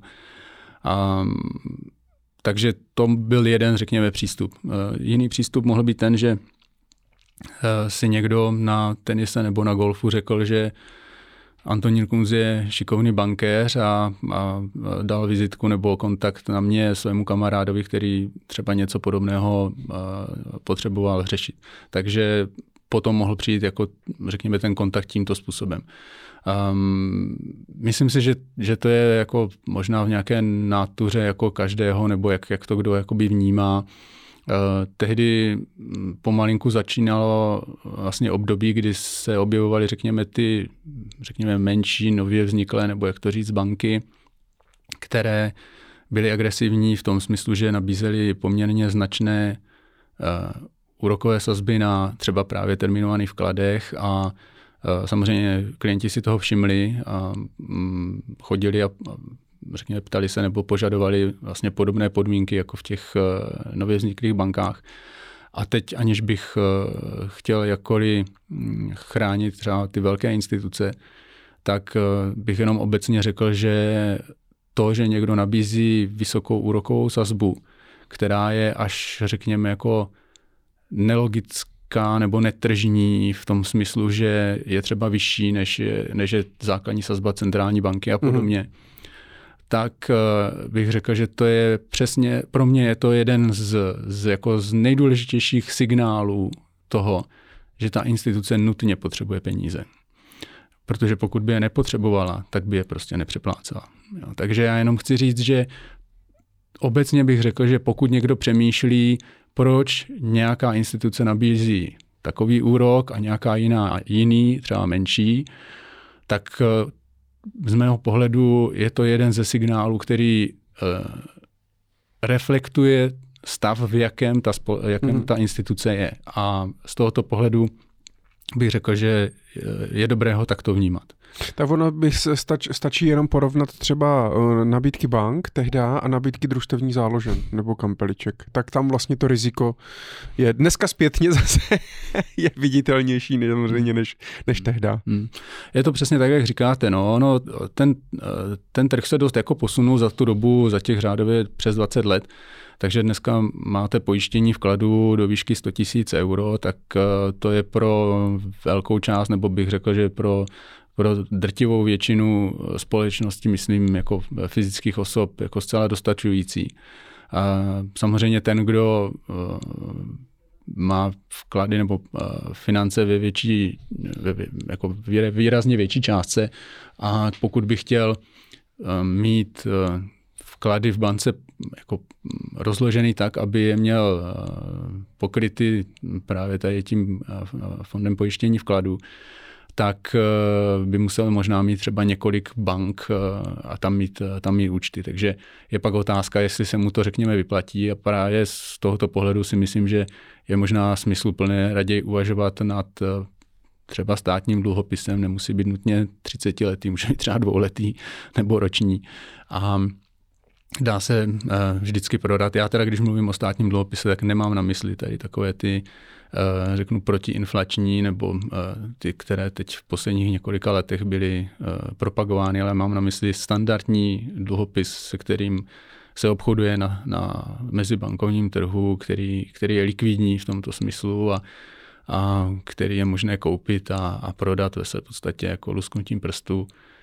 Um, proč o tom mluvím třeba o tom státním dluhopisu, je, je fakt, že kdyby náhodou nastala situace, že fond pojištění vkladu nebude mít dostatek prostředků na vyplacení e, případného krachu nějaké, společ, nějaké banky, tak eh, Česká národní banka a vláda mají každá z 50% povinnost tam ty peníze dodat. Takže jinými slovy, stejně ten, kdo by tam dodával ty prostředky, nebo ten, kdo jakoby řekněme, v tomto smyslu garantuje, že ten fond pojištění vkladu bude mít dostatek prostředků, tak je zase buď to centrální banka nebo vláda. Takže pokud si člověk koupí přímo uh, dluhopis, pokladniční poukázku, která je vydána centrální bankou nebo, nebo vládou, tak má tu garanci z mého pohledu jako stejnou, protože je to nakonec stejný dlužník a e, nemusí chodit a nemusí mít v šanonu e, jako několik bankovních služeb, e, jako smluv. Ta ono lidé taky za posledních deset let možná na ně vůbec úplně zapomněli, protože taky nic nenesli, takže to nebylo moc zajímavé. Dneska se ta situace zase může změnit s, s těma úrokovými sazbama, které máme mm. a podobně. Ještě se chci zeptat, ty před těmi 20 lety tak eh, jaká vlastně byla, eh, byla nějaká konkurence? Vnímal jste, že jste musel nějak ty klienty třeba přetahovat z jiných hmm. bank? Případně byla i třeba tehda nějaká konkurence u, u jako uh, finančních poradců nebo investičních poradců tehda?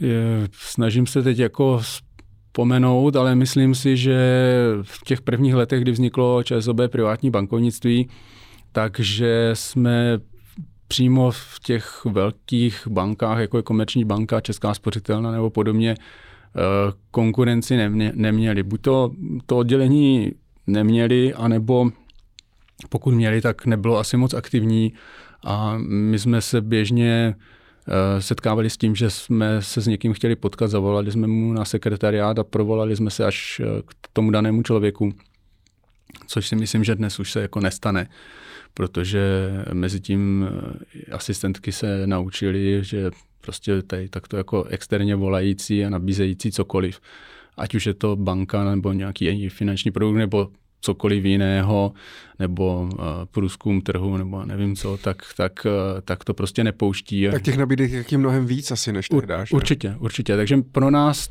si myslím, že tam na začátku to bylo jako relativně jednoduché a mm, jako v tomhle směru velmi jako zajímavé. A postupem času samozřejmě se ta konkurence vytvořila, takže, ale já už jako v privátním bankovnictví nejsem vlastně od roku 2014, od začátku roku, takže nedokážu úplně říct, jak, jak eh, to vnímají dneska, jestli ten trh je nějak jako rozdělen a uh, každý má svou část, nevím. Hmm. Ale myslím si, že ještě, pardon, myslím si, že už tehdy bylo uh, obvyklé, že lidé, kteří měli eh, větší částku peněz, tak často měli jako více bank.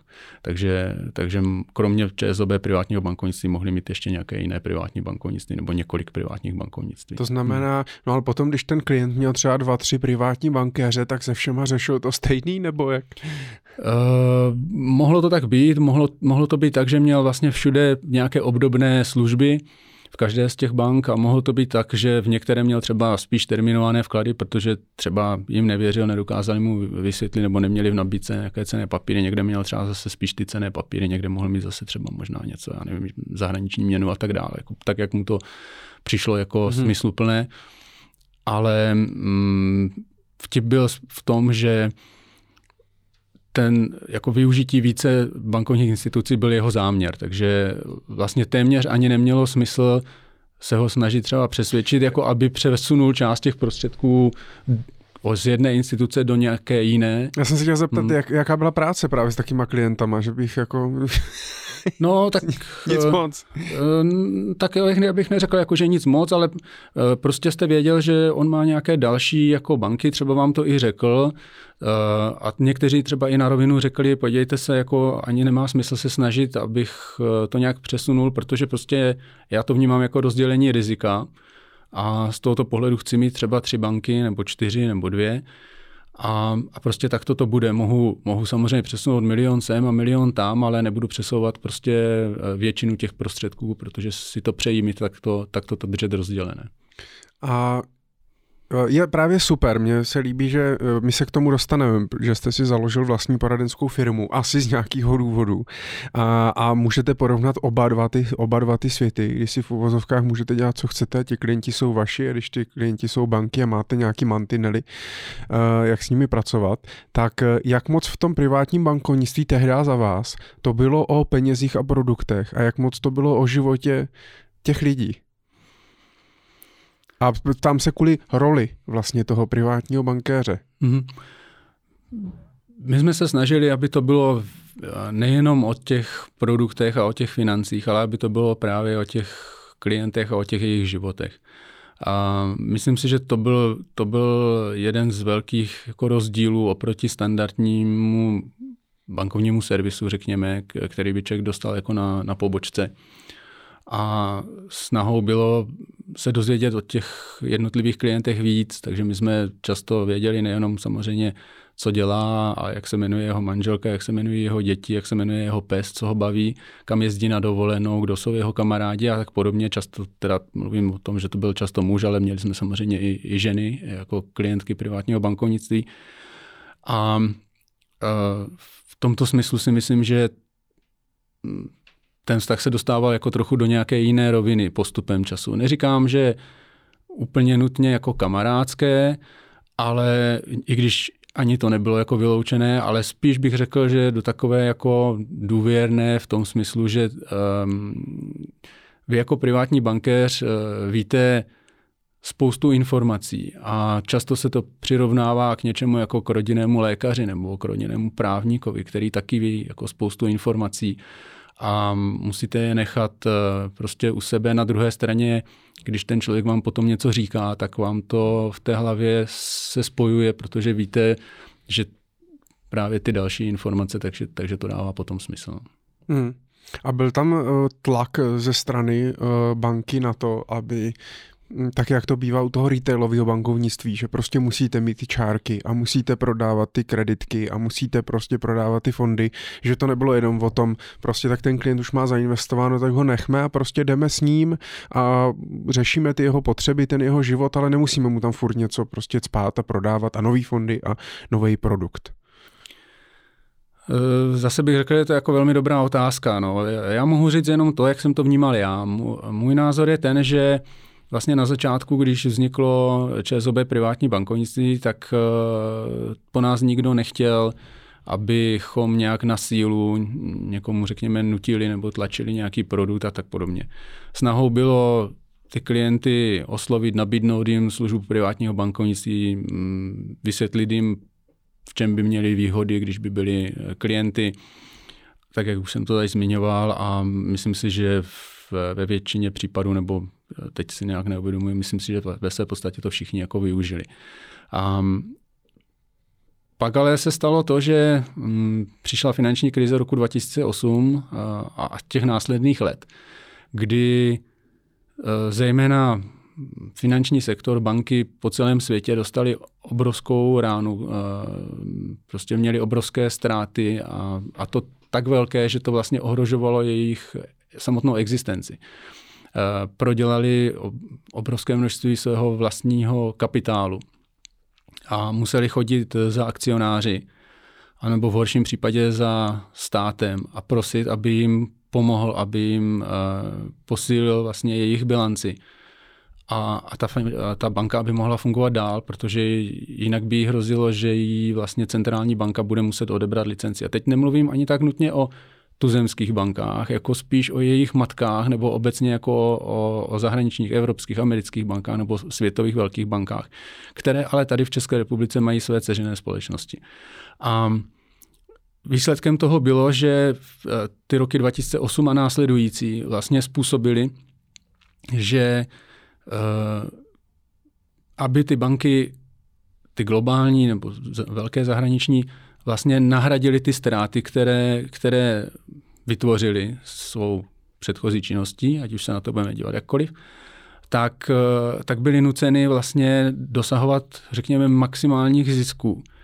A to trošku jako na úkor všeho z mého pohledu. Takže tam potom nastávala situace, kdy opravdu um, i v tom privátním bankovnictví uh, se trošku přestávalo hledět na, na toho klienta jako takového a první, jak říkám, je to uh, můj pocit, můj názor, první, jako uh, co mělo největší význam, bylo splnění plánu, uh, zejména plánu zisku.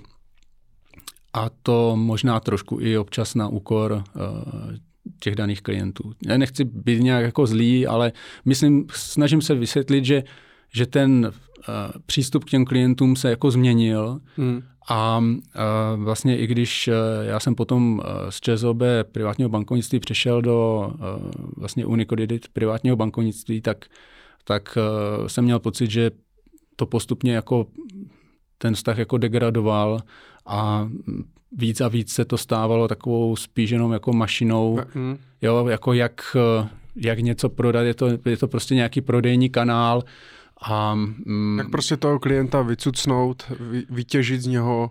A... Já jsem z toho byl jako dost nešťastný. Jo. Snažil, protože jak jsem se snažil vysvětlit, tak vždycky jsem předtím vnímal ten vztah k tomu klientovi jako Eh, řekněme, jestli, jestli mám říct, jako, že součást nějaké jako osvěty a součást prostě nějakého jako vzdělání, jo, vysvětlení těch uh, záludností nebo prostě možných rizik a, a vůbec celkově, jak, jak finanční trh funguje, když, když to někdo třeba neznal úplně detailně nebo uh, bylo potřeba, aby ještě nějaké další věci třeba z toho pochopil.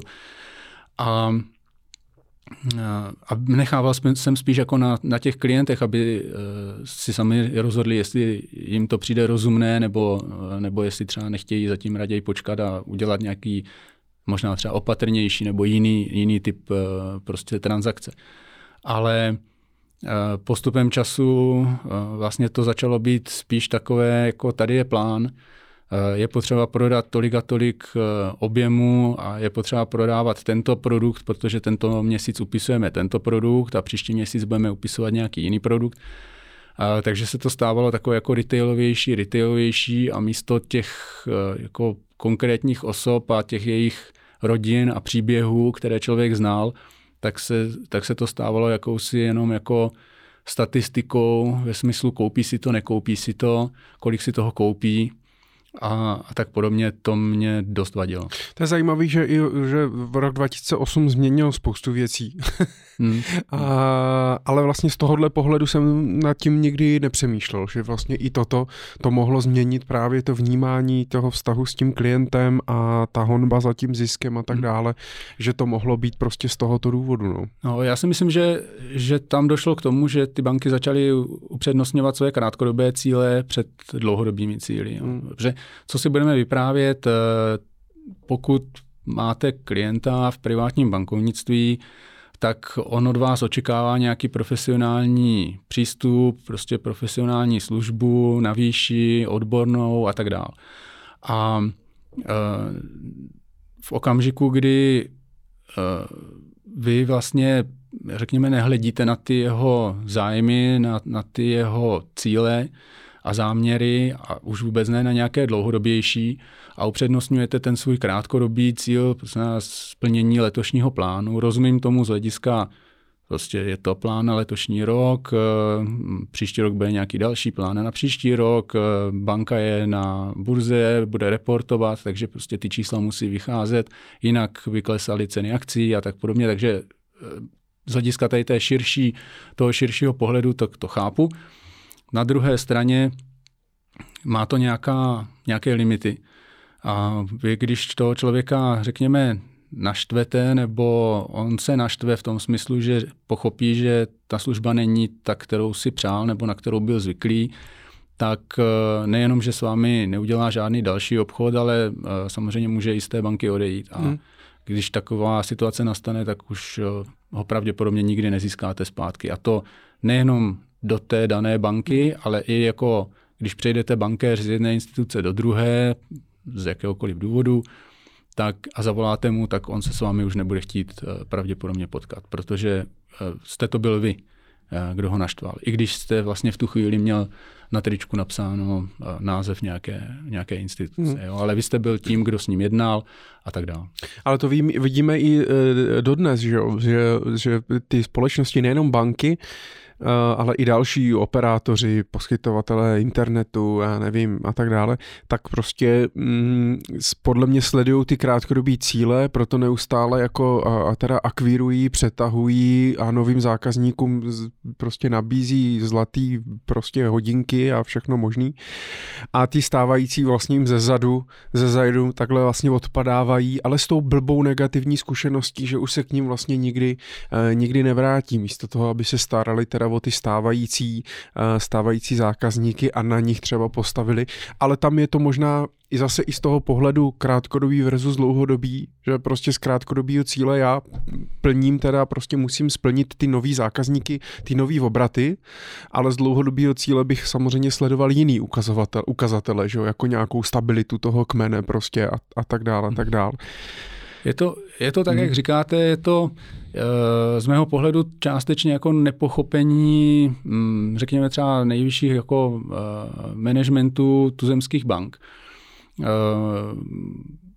teď jsem to dlouho nesledoval, ale myslím si, že většina z členů představenstev tady tuzemských bank nemá zkušenost z privátního bankovnictví. Jako myslím svou osobní zkušenost, že by někdy pracoval jako privátní bankéř, vedli nějakou pobočku privátního bankovnictví, byli šéfem privátního bankovnictví pro třeba Českou republiku nebo dejme tomu Německo, Slovensko, mm-hmm. něco podobného, kde by se dalo říct ano, oni mají tu zkušenost, dovedou si to představit a nemusí vnímat uh, ten plán jenom ve smyslu nějakých čísel, ale mohou ho vnímat ve smyslu toho, jak to potom bude dopadat na přístup jednotlivých bankéřů ke klientům. A chceme tento přístup řeknu, podporovat, je to ten správný přístup, anebo chceme mít nějaký jiný, prostě eh, dovedu, dovedu si představit, že se řekne, nedává pro nás smysl, abychom riskovali, že naštveme nějakou část klientů a oni odejdou. Raději, když je prostě, řekněme, situace nebo doba těžká, nízké marže, nízké úrokové sazby, tak i ta banka bude akceptovat prostě nižší výnosy v tom privátním bankovnictví. A potom třeba časem přijde zase doba, možná jako je dnes, když jsou úrokové sazby vysoké a ten prostor pro to tam schovat nějakou marži je výrazně větší. A, a vlastně ty klienty po tu dobu udrží, protože právě si, řekněme, jako dovede představit, jak je těžké eh, získat nového klienta privátního bankovnictví, určitě těžší než před 20 lety. A eh, toto je něco, co si myslím, že v těch eh, současných vedeních bank jako chybí. Nechci jim sát do svědomí, ale přijde mi to tak. A mm, myslím si, že ta privátní bankovnictví v tomhle směru jako trpí a ti jejich klienti také. A vy máte potom to privátní bankovnictví, to je v podstatě jakoby eh, divize tý, jako celý banky, to znamená je nějaký šéf privátního bankovnictví, ale nad ním je jako CEO té banky jako takový? Eh, nedokážu říct, jak je to v jednotlivých bankách, a u ale, ČSOB třeba. ale většinou je to tak, že šéf celého privátního bankovnictví má nad sebou nějakého člena představenstva. Jo. A um, má tam vlastně nějaký slovo? Měl, měl jste jako možnost prostě, když se vám něco nelíbilo, tak jako někam zavolat? Nebo prostě jste byl... Prostě... Tak jako v rámci privátního bankovnictví se vždycky diskutovalo, takže určitě e, na poradách jako ředitelů poboček a s vedením privátního bankovnictví, tak ty věci se říkali otevřeně.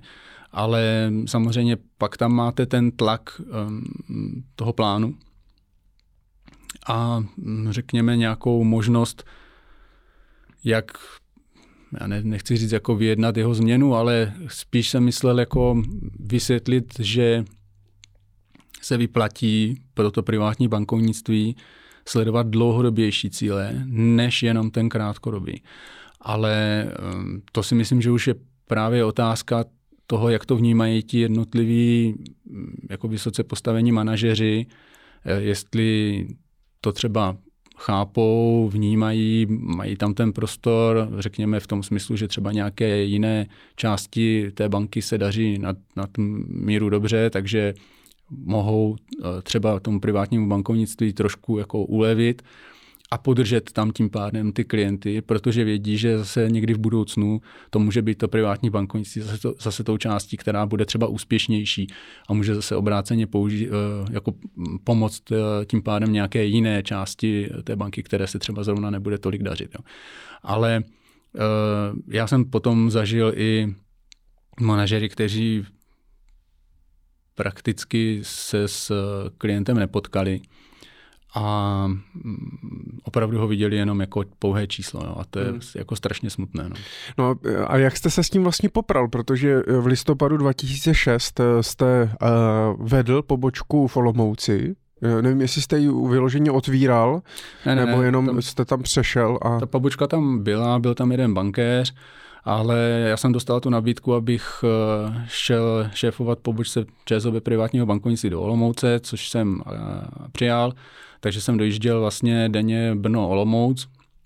Tehdy to ještě šlo, těch aut jezdilo výrazně méně než dnes. A, a, a rád bych jezdil tehdy i třeba vlakem nebo autobusem, ale bohužel to spojení bylo takové, že tím autem to trvalo asi hodinu a veškeré další možnosti byly asi kolem dvou hodin, takže ta ztráta časová by byla tak velká, že nakonec eh, vlastně nezbývalo, než jezdit autem. A, a já jsem to bral jako, jako další prostě příležitost a posun uh, v, já nejsi v kariéře, ale, no ale, jo. ale jako prostě v, naučit se něco nového a, a více posunout třeba do té manažerské role.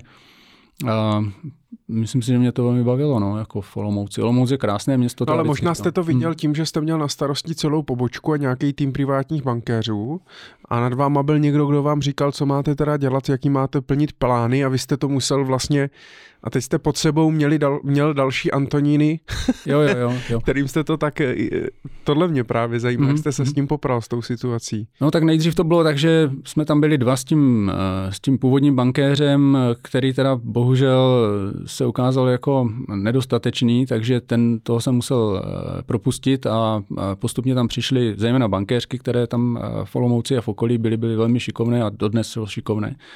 A, a postupně teda z té pobočky, na které původně byl jeden bankéř, tak během tří let se udělala pobočka, kde jsme byli čtyři bankéři, teda včetně mě jako ředitele, já jsem taky měl eh, na starosti klienty a plus, plus nějaká asistentka.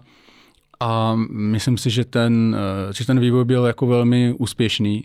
A, a dodnes, když se s nimi potkám, tak mi říkají, že jsou pořád jako mezi němi z nejúspěšnějších poboček eh, privátního bankovnictví v České republice v rámci ČSOB, tak mám z toho radost. No, no a když jste přešel jakoby do toho ředitelování, hmm. tak eh, bylo tam nějaký jako aha momenty, nebo takový to, že jakože se, aha, tak proto vlastně oni teď, oni chtěli tehdy, mě to vadilo jako privátnímu bankéři a teď já vlastně jsem ten ředitel, tak... Uh, to bych neřekl, že byly úplně jako aha momenty, protože si myslím, že eh, to jsme věděli už jako předtím ty důvody, proč chtěl někdo něco tak a ne jinak a podobně. Ale taky, když já jsem tam nastoupil, tak to byl konec toho roku 2006 a rok 2007 a to bych řekl, že pořád ještě byl ten okamžik, kdy možná ten tlak nebyl tak velký. Až někdy od toho roku 2000, bych řekl 9, protože ten rok 2008 byl, byl podzim, takže ten rok byl vlastně ještě jako dobrý a ten podzim se tak jako, jako zvrtl, ale ten rok 2009 už začal být jako uh, nahlížen jinak, myslím, z hlediska těch finančních plánů a podobně. A uh, samozřejmě, když eh, máte plán tak, eh, a chcete být úspěšný, tak ten plán musíte splnit, ale eh, nemyslím si, nebo my jsme možná měli výhodu, že řekněme v Olomouckém kraji bylo jakýmsi způsobem trošku pole neorané, takže ta naše činnost nemusela spočívat jenom nutně v tom, že bychom někomu něco takzvaně jako nutili, mm-hmm. ale mohla spočívat třeba v tom, že jsme získávali nové a nové klienty privátního bankovnictví a oni si třeba jako přirozeně sami od sebe eh, vybírali ty produkty, které my jsme vlastně potřebovali prodat v tom plánu. Jo. Jo. Takže, takže vlastně se nám, řekněme, v tomto směru podařilo na jedné straně splnit plán a na druhé straně vlastně asi naši klienti a ani my jsme neměli ten pocit, že jim jako nutíme něco, co oni by třeba úplně jako nechtěli, jo? že to byl jako přirozený proces a to mně přišlo, jako, že to je v pořádku. Je fakt, že v těch okresních městech to by mohlo být asi snažší než prostě v té Praze, kde už v, v tom roce 2007-2008 prostě ten trh byl v nějaké velikosti s nějakou konkurencí a, a, a podobně. Stejně jako samozřejmě v Praze si můžou říkat zase, já si třeba vždycky, když se bavím s kolegama, když mě někdo říká, jak je těžký dneska sehnat klienta, jaká je tady konkurence, tak já vždycky říkám, no tak si zaleď do Londýna a nebo do New Yorku a uvidíš konkurenci. Jo. Tam, tady máme celkem pohodu.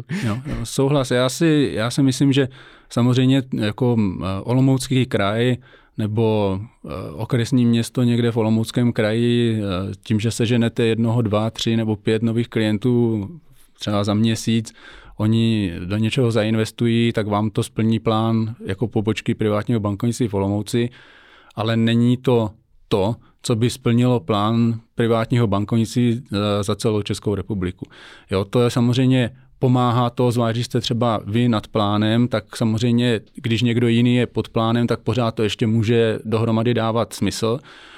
Ale na druhé straně, tak jak správně říkáte, eh, Praha v tomto směru je jako svět sám o sobě, nebo třeba Brno, eh, nebo možná třeba Ostrava, nebo Hradec Králové, nebo Plzeň, protože jsou to prostě velké, velká města a uh, i ten plán je tam samozřejmě jiný, nebo na, prostě odpovídá velikosti těch poboček a z tohoto pohledu, pokud oni nebudou plnit a vy budete plnit volomouci, tak, tak tu republiku nezachráníte. Te, te, teď si uvědomuji, že spoustu hypotečních specialistů, mých kolegů, tak se snaží vlastně získávat kontakty tady na těch malých pobočkách a málo kdo spolupracuje jako s hypotečními specialisty v Praze nebo v Brně, protože prostě mají jo, jiný plány, jiný klienty a tak dále, dívají se na to, na to jinak. Mně ještě napadá, když se o tom bavíme, jste přešel do toho ředitelování a ještě do Olomouce. Co těch 100, 100 rodin, o kterých jste se nás předchozích vlastně jako 4-5 let eh, staral? Hmm. No, ty byly předány prostě eh, kolegům, privátním bankéřům tady v Brně, tak většinou se s nimi už znali, protože se viděli někde v, na nějaké společenské akci, v divadle, na golfu a podobně. Ale samozřejmě... Eh, Ale přišli o svého Antonína. Přišli o svého Antonina, no. Přišli a uh, tak to je vždycky samozřejmě jako uh, nějaká situace, kterou je potřeba dobře zvládnout, aby oni to nebrali, že mm, já nevím, z mé strany by byl nějaký nevděk nebo něco podobného a aby došlo k nějakému hladkému předání, protože prostě tak to je. Já, když budu v Olomouci, tak nejsem schopen jim poskytovat uh, služby stejné jako brněnská pobočka. Takže jste předal všechny klienty v podstatě? Předal jsem všechny klienty, ano. Hmm. To já si eh, moc jako vlastně nedokážu představit, jo? nebo u, u mě je to hodně samozřejmě, že já jsem vztahový člověk, takže mě vždycky, když mě, a i mě opouští občas klienti nebo já je, ale vždycky je to hrozně, když už právě, jak, jsme, jak jste říkali, jo? že už s nimi pak máte nějaký vztah, už se znáte, řešili jste spolu nějaké věci, narodili se jim děti mezi tím třeba a podobně, tak je to vždycky hrozně, hrozně, hrozně těžký, no ale tak, tak se to děje. Zase tu pro vás byla příležitost posunout se dál. Tady v Brně asi uh, těch posunů někam nahoru moc nebylo. Určitě ne a uh, já to vnímám, že to je život prostě. No. Hmm.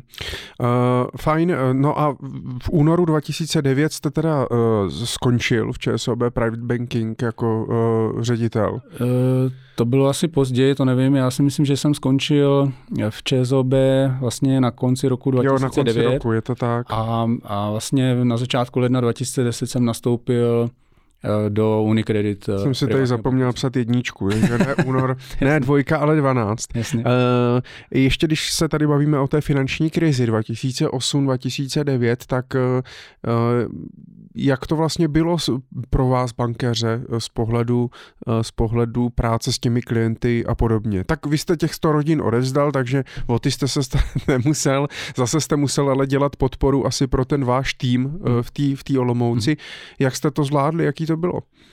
Tak uh, asi úplně přesně si už nespomenu, je to dost jako dávno, ale uh, samozřejmě ta situace byla těžká pro všechny. Byla těžká pro ty klienty, pro ty investory, kteří, pokud, jste, pokud měli terminované vklady, tak se jich to netýkalo, tam se samozřejmě nic nedělo. Ale pokud měli nějaké investice uh, na finančních trzích, obzvlášť pokud ty investice byly třeba navázány na vývoj burz, nebo prostě to byly akciové, nebo nějaké smíšené investice a podobně, tak eh, tam ten vývoj byl podobný právě jako na těch burzách světových, takže zjednodušeně řečeno zhruba asi za půl roku od podzimu 2008 do jara 2009 řekněme něco jako 50% ztráta na té dané rizikové investici. Takže pokud někdo měl v akcích třeba polovinu eh, majetku, který měl v bance, tak, eh, tak vlastně z celkového pohledu ztratil zhruba čtvrtinu hodnoty. No a tam eh, z mého pohledu je strašně těžké nebo důležité dobře zhodnotit tu situaci jak na straně, eh, ze strany toho bankéře, tak, tak ze strany toho klienta. A pokud je ten klient ve stavu, kdy ty peníze nutně nepotřebuje, myslím jako máte jaro 2009, máte investici, která je třeba relativně konzervativní a řekněme, neříkejme, že třeba dělá vám radost, ale prostě tam oni nemáte nějakou velkou obavu. A vedle toho máte investici, která je riziková, která je třeba do amerických nebo do evropských akcí a tam vám poklesla hodnota o 50%, tak pokud nejste eh, v situaci, kdy víte, že na podzim nebo za rok budete potřebovat eh, na všechny peníze sáhnout, ale víte, že by vám stačilo, když byste sáhl třeba na tu konzervativní část a ta, ta akciová, ta riziková může přijít na řadu mnohem později, anebo třeba taky ani nemusí, protože prostě nevíte, kdy ty peníze budete potřebovat, tak eh, jste, jako řekněme, v relativně komfortní situaci přes to, jak ta situace v tu danou chvíli vypadá. A můžete si dovolit prostě čekat, protože jak já říkám, a to samozřejmě říkají asi všichni, kteří, kteří eh, se na finančním trhu pohybují, ve většině případů prostě ty krize eh, se podařilo překonat. Podařilo se překonat krizi 30. let, podařilo se překonat i finanční krizi 2008-2009 Druhá světová válka byla eh, neuvěřitelná jako tragédie, samozřejmě jako lidská, ale to všechno znamenalo, že ano, někteří na tom prodělali, obzvlášť pokud neměli dobře rozdělené riziko, třeba si koupili jednu druhou akci nebo něco podobného, ale, ale když se podíváte jako na indexy nebo, ně, nebo něco, co nějaký širší trh, tak vidíte, že, že ty eh, poklesy všechny byly vždycky jako vyrovnány, překonány a pokračovalo se dál směrem k nějakým novým maximum. Takže eh, ta šance je z mého pohledu jako vysoká, když člověk má uh, tu možnost čekat. Mm-hmm. Uh, my jsme některým uh, takovým těm, řekněme, odvážnějším nebo vnímavějším investorům říkali, podívejte se, my nevíme, jestli to nebude klesat dál o dalších 50% eh, z toho, z toho poklesu, který byl za toho předchozího půl roku 2008-2009. Ale pokud byste si chtěli, jako řekněme, takzvaně doředit, prostě koupit jako levněji eh, to, co už máte nakoupené a tím pádem si snížit tu průměrnou nákupní cenu a řekněme, umožnit, abyste se dřív dostali do zisku, tak možná to není špatný nápad. Ale tam se ukazuje, že je jako strašně těžké pro toho investora udělat v tu chvíli jako chladné a racionální rozhodnutí. Jo. To, je, to je prostě neuvěřitelný problém a e, vlastně málo kdo dokáže v tu chvíli si říct, e, chtěl jsem investovat, eh, čekal jsem na vhodnou situaci a teď tady máme, ne, neříkám, že zrovna ten daný den, ale plus, minus třeba nějaký týden nebo měsíc. Uh, ano, může to klidně ještě pokračovat v poklesu, ale nevím, jestli ten pokles může být ještě velký, ale prostě mám to tady o 50% levnější, tak na co ještě jako bych chci čekat. Mm a prostě vezmu část prostředků a umístím je do toho, co jsem tedy chtěl udělat, do toho rizikového aktiva toto je velmi, velmi těžké. A on je těžký vzít tu hotovost, kterou teda já, a tak dobrý, tak mám tady nějakou hotovost, tady mě to sice pokroslo, ale ukrojit z ní a nakoupit, i když to dává samozřejmě ekonomický smysl a víme to z těch historických dat, ale eh, je to, to znamená, je to převážně o, o té komunikaci a možná i o tom mít teda s těmi klienty eh, nějaký plán, ideálně písemný nebo v počítači nebo někde, eh, kde a vlastně připomenout tomu klientovi, kam jdeme a už jakoby dopředu vědět, tak když vím, že ty peníze za rok, za dva vím, že budu potřebovat, no tak nemůžu mít prostě 70% fakcí, že jo? protože když už sestavuju to portfolio, tak ho sestavu na základě těch, eh, těch cílů. Co byste teda eh, konkrétně třeba doporučil, protože může se stát uh, ta situace, že prostě nastane nějaká, opravdu se to přelije do nějaké ekonomické recese, uh, zvýší, se, zvýší se nezaměstnanost, prostě poklesne hospodářský růst a podobně a může to trvat prostě trošku díl. Eh, očekávali jsme to před dvěmi lety, vlastně v březnu 2020, kdy byl propad na finančních trzích o nějakých 30%. Očekávalo se, že se to přelije do nějaký krize nebo do něčeho, tam se to teda zalepilo těma penězma, takže v červnu už jsme zase byli na předchozích hodnotách a rok 2020 a 2021 vlastně dopadl celkem, celkem dobře, 2021 velmi dobře, aspoň co se týče těch finančních trhů, trhů, ale dneska to může být, může to být jinak, může se to přelít, že prostě bude to třeba rok, rok a půl eh, trvat, že ty trhy tak nějak jako budou stagnovat, eh, nebo lidi prostě prodělají peníze, můžou přijít o práci, může být tam ten pokles. Tak co by měl dělat vlastně ten bankéř nebo ten poradce s těmi klienty? Co je to nejdůležitější? Hmm. Když nastane tady taková situace, tak moje zkušenost je taková, že eh, by bylo dobré připomenout eh, tomu klientovi právě nějaké ty jeho dlouhodobé cíle. Rozumíte, ta investice, nebo ty investice, které ten, ten člověk udělal a pod nějaké třeba dohodě, možná třeba v rámci nějakého poradenství, tak eh, je dělal s vysokou pravděpodobností proto, že mu to dávalo smysl. Že to dávalo smysl k tomu, aby mohl dosáhnout nějakých svých cílů. A ten, ty cíle mohou být různé. Může to být uh, typicky rezerva na důchod. Může to být uh, rezerva na to, že za čtyři roky budu stavět rodinný domek. Nebo že společnost, eh, třeba právnická osoba, odkládá peníze bokem, protože ví, že za tři roky bude stavět novou halu, bude si na to muset vzít úvěr, ale bude potřebovat třeba 30 vlastních prostředků. Takže ví, že to jsou ty prostředky, na které teď tři roky sahat nebude, než nastane ta situace.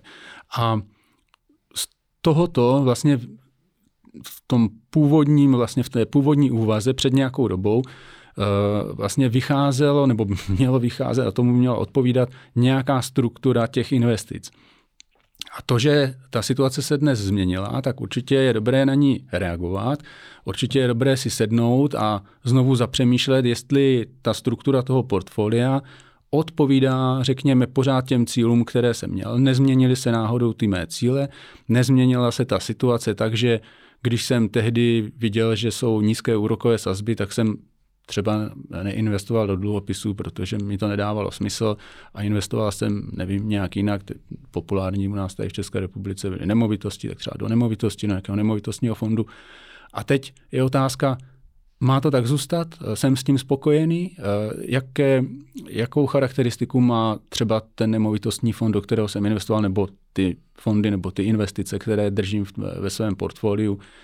Eh, je potřeba tam udělat nějakou změnu? Chci být opatrnější nebo, nebo naopak si řeknu, že teď je moje šance životní a teď prostě budu agresivní, protože mám třeba právě, je to ta rezerva na ten důchod, do důchodu půjdu za 10, 20, 30, 50 let, nevím, tak, tak je to to, co to, co mě umožňuje prostě podstoupit to riziko třeba i výrazně větší, než bych normálně udělal, ale vnímám to jako uh, smysluplnou záležitost a hlavně nad tím přemýšlím jako jak to říct, no prostě skladnou, s klidnou hlavou, jo, prostě eh, racionálně ty emoce jsou strašně těžké, je strašně těžké je, je mm, nějak jako potlačit, hmm.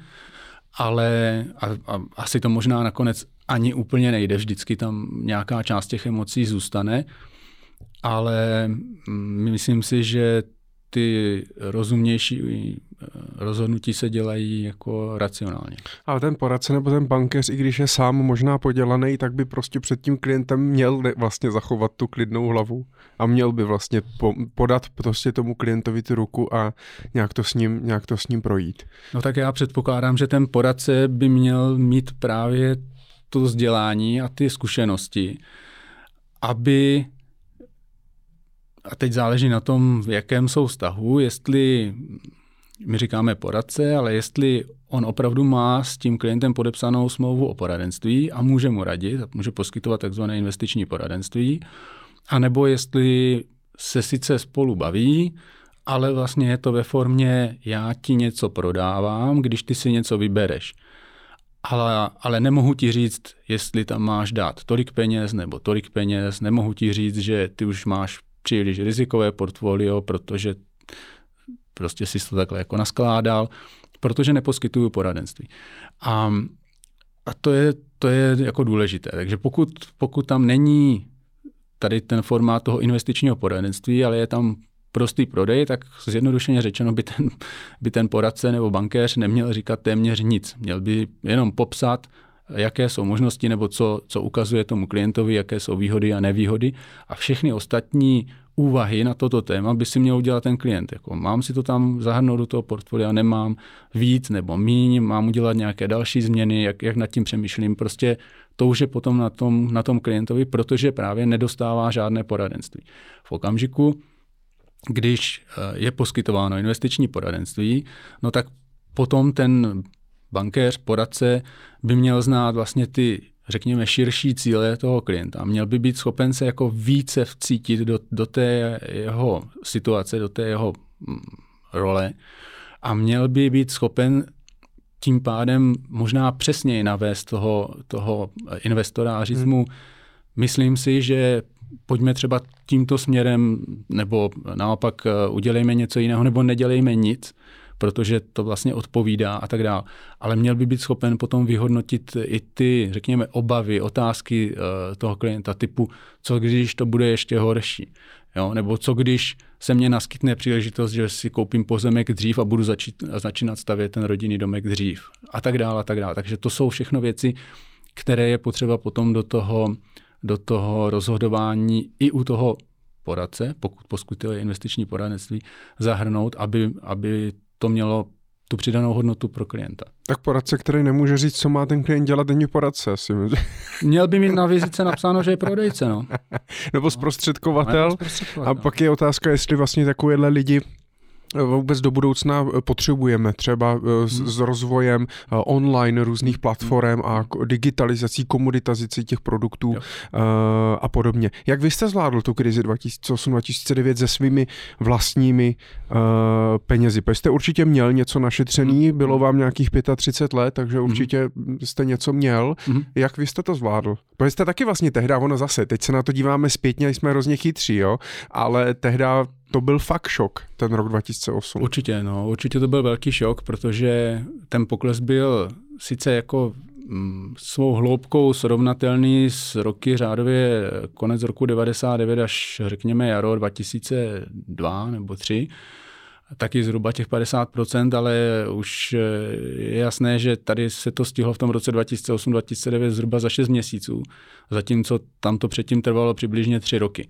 Takže, eh, takže ten, ten šok byl určitě v tomhle směru veliký, eh, jak rychle vlastně to bylo možné mm, řekněme, dosáhnout toho, toho dna, nebo jak, mož, jak bylo možné jít rychle dolů.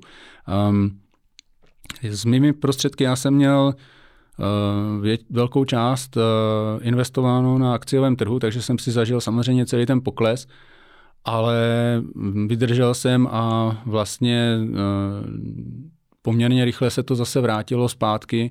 My jsme potom eh, v roce a vlastně to bylo dřív, ne, tak, takže vlastně já jsem, eh, takhle, pardon, to, to, to říkám správně, my jsme kupovali nemovitost na konci roku 2005, takže to bylo dřív mm. a, a ty prostředky, které byly um, umístěny v těch akcích, tak to byly ty prostředky, které jsme získali vlastně z prodeje toho předchozího bytu. Takže mm-hmm. tam, tam my jsme měli čas a nebylo jako kam spěchat, takže, takže my jsme to prožili, ten pokles dolů a, a směrem nahoru, ale bylo to asi zrovna to řešení, jaké jsem tady zmiňoval, prostě, že jsme měli ten čas, tak jsme čekali. Co manželka na to říkala?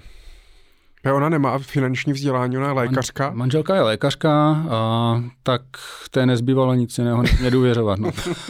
Ale bylo, jako bylo třeba cítit, když nemá s tím ty zkušenosti, takže je třeba nervóznější, nebo ptala se vás, nebo... Uh, určitě tak to čtete a slyšíte ze všech médií samozřejmě, že uh, se děje nějaká hrůza ve světě a podobně. Uh, a lidé o tom eh, hovoří, když se bavíte s kamarádkami, tak, tak vám taky říkají, že někde přišli asi o peníze, nebo že teď to nemá tu hodnotu, jakou to mělo ještě před pár měsíci a podobně.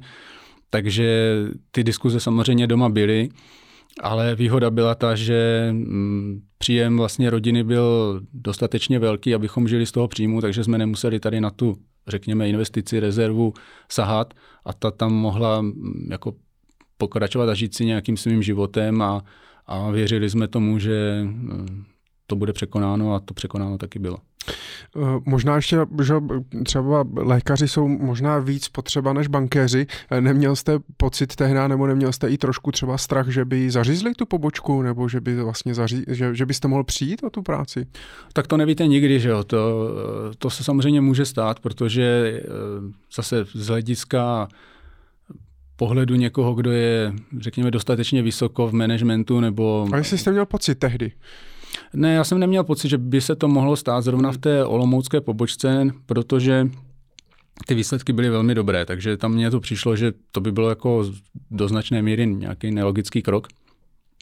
Na druhé straně obecně um, připouštíte, nebo si musíte připustit tu variantu, že to může nastat, ale tak člověk to vnímá, že kdyby to nastalo, tak prostě to je jenom nějaká zase změna v životě a zase by prostě dělal něco jiného, buď by se nechal zaměstnat uh, u nějaké jiné instituce, nebo, nebo uh, třeba spousta mm, bývalých kolegů dnes uh, je někde na pozicích, řeknu, pra, jako firmních ekonomů nebo, nebo finančních ředitelů a tak dál. Um, takže já jsem neměl jako nějakou obavu, že by člověk nesehnal práci. Mně to přijde, eh, jako jak se tak povídáme, tak eh, čím dál tím víc mě fakt dává, eh, dává smysl a význam být připraven tady na tyhle věci.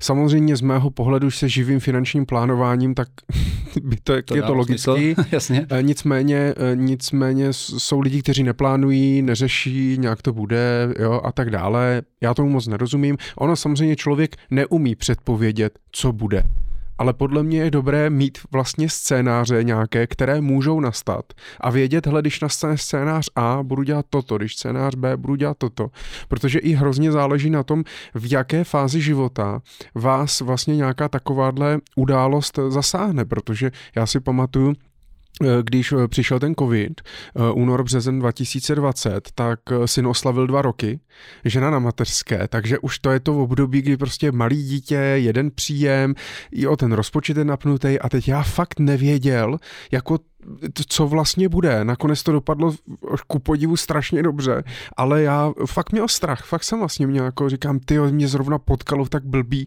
v tak jako blbou dobu, ale věděl jsem, mám nějaký rezervy, mám nějaký prostě cíle a tak dále, když nastane toto, dokázal jsem jako být na to trošku připravený a jak se jak bavíme, tak opravdu eh, záleží na tom asi eh, mít nějaký ten plán a vědět, jaký mám cíle, který mě vlastně pak pomáhají v tom, Eh, nechci říct chladným, ale zachovat klid, zachovat vlastně ty, ty emoce a neudělat nějaký impulzivní rozhodnutí.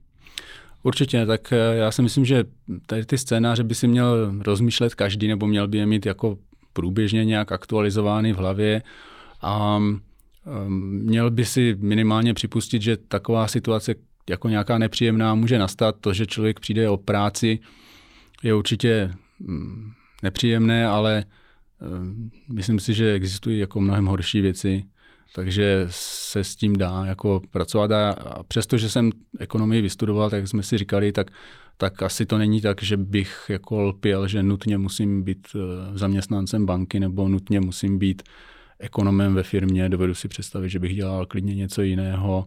Ehm, Co by vás bavilo?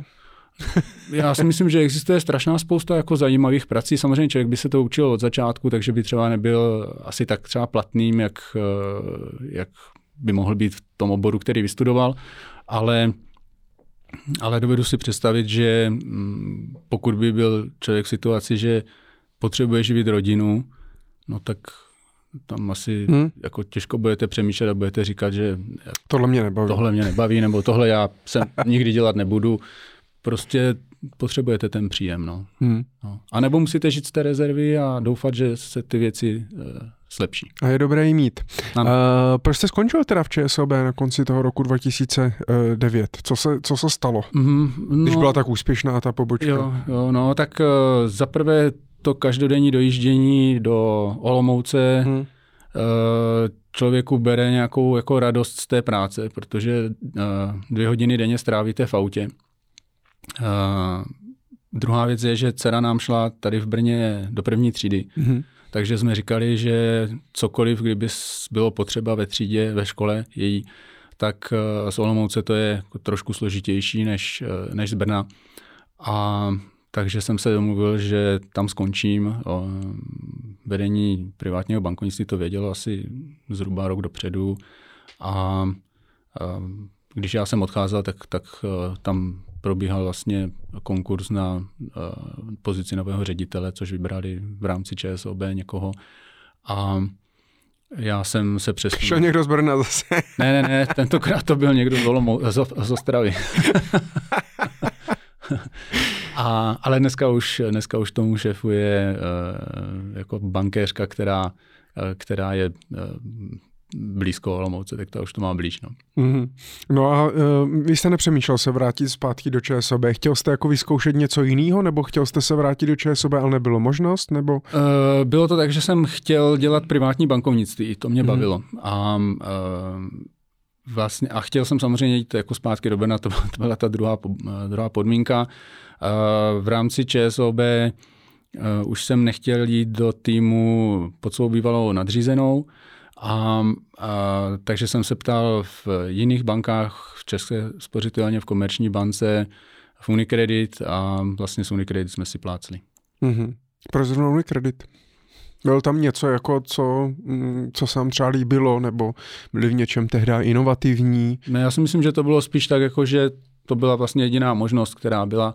Uh, jedna z možností, která se tam taky objevovala, tak mě nabízeli třeba korporátní bankovnictví, ale já jsem to vnímal tak, že ta moje přidaná hodnota v tom korporátním bankovnictví bude značně menší než, než v tom privátním bankovnictví, i když si myslím, že oba dva ty obory jsou jako blízko u sebe, ale přece jenom z hlediska třeba uh, úvěru a podobně, které v tom privátním bankovnictví se ani zdaleka tolik nedělají, nebo eventuálně jsem tam nějaký nějak, nějaká hypotéka, nebo pokud někdo potřebuje třeba kreditní kartu z jakýchkoliv důvodů a podobně, tak ano, ale eh, přece jenom v tom korporátním eh, bankovnictví je těch, řekněme, typů nebo účelů úvěru výrazně víc a také se předpokládá si jejich jako výrazně větší využití eh, ve financování vlastně klientů právnických osob. Takže ne, že bych jako mm, nějak nad korporátním bankovnictvím ohrnoval nos, vůbec ne, ale chtěl jsem do privátního hmm. bankovnictví. Přišlo mě to, že to dává pro mě větší smysl. Já musím jenom ještě podotknout, kdyby se někteří naši posluchači divili, proč to byla jediná možnost. Vy jste ale uh, opět řídil pobočku, takže, takže ono asi uh, jako těch pozic, kdy můžete řídit vlastní pobočku, tak těch je prostě málo, protože ti lidi tam prostě jsou a musí buď odejít nebo umřít, takže to není jen tak si řeknu, tak a teď v Brně budu řídit pobočku a mám 20 nabídek. Hmm. Je to tak? Hmm. Přesně tak, jako těch, těch poboček vlastně privátního bankovnictví v Brně hmm. za stolik není, ani eh, vlastně nikdy nebylo, se dá říct. A eh, ta situace byla v eh, mnohem jako podobná tomu, jak když jsem přicházel do Olomouce. Tady v Unicredit byl jeden bankéř, který se také ukázalo, že není úplně ten správný. No, takže takže zase, zase to vlastně znamenalo vybudování postupně celého toho týmu a tam se dost jako vybírali bankéři z eh, Unicredit a myslím si, že i tam byla možná jakási šťastná souhra, že to vedení privátního bankovnictví Unicredit tehdy pochopilo, že to Brno má perspektivu, že má smysl tu pobočku začít budovat jako výrazně, nevím jestli větší, ale prostě nemít tady jednoho nebo dva bankéře, ale raději třeba čtyři nebo pět.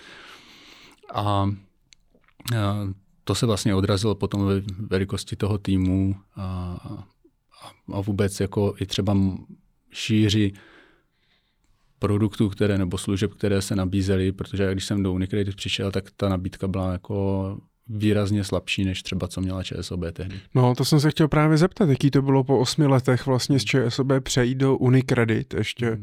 ještě k Italům, kteří jsou jako No, tak eh, každá ta, ta kultura v té instituci má prostě nějaké své slabé a silné stránky.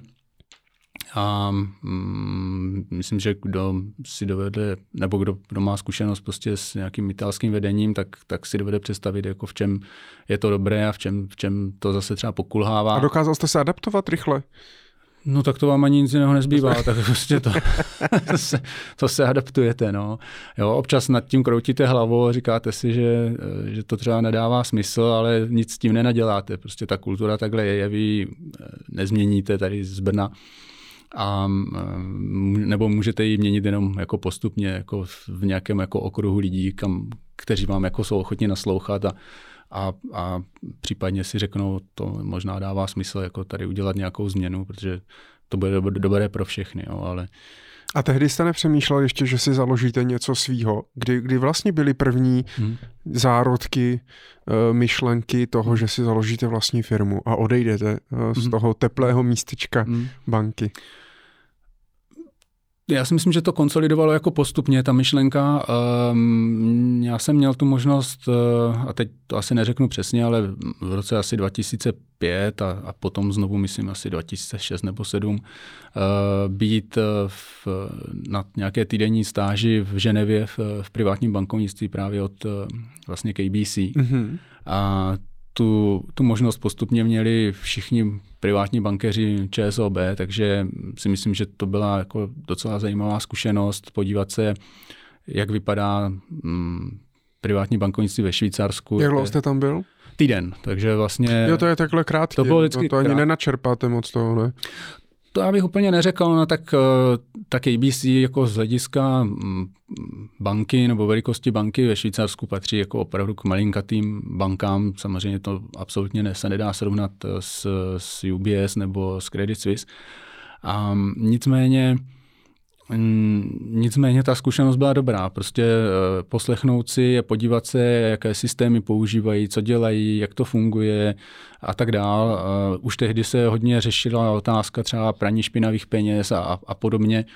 Tak, eh, tak tady ty zkušenosti byly jako velmi zajímavé. No a při té příležitosti tam vlastně zaznělo, že ve Švýcarsku je, řekněme, obvyklé nebo časté, že mm, privátní bankéři po nějaké době odchází eh, z, z banky, eh, zakládají takzvané nezávislé asset manažery a mm, vlastně ta, řekněme, kultura nebo mm, obvyklé nebo možná časté řešení, které potom nastává, je to, že ti jejich klienti vlastně dál s nimi chtějí komunikovat, a protože jsou na ně zvyklí, protože se o ně eh, ten bankéř 20 eh, let staral nebo byli spolu v kontaktu a podobně.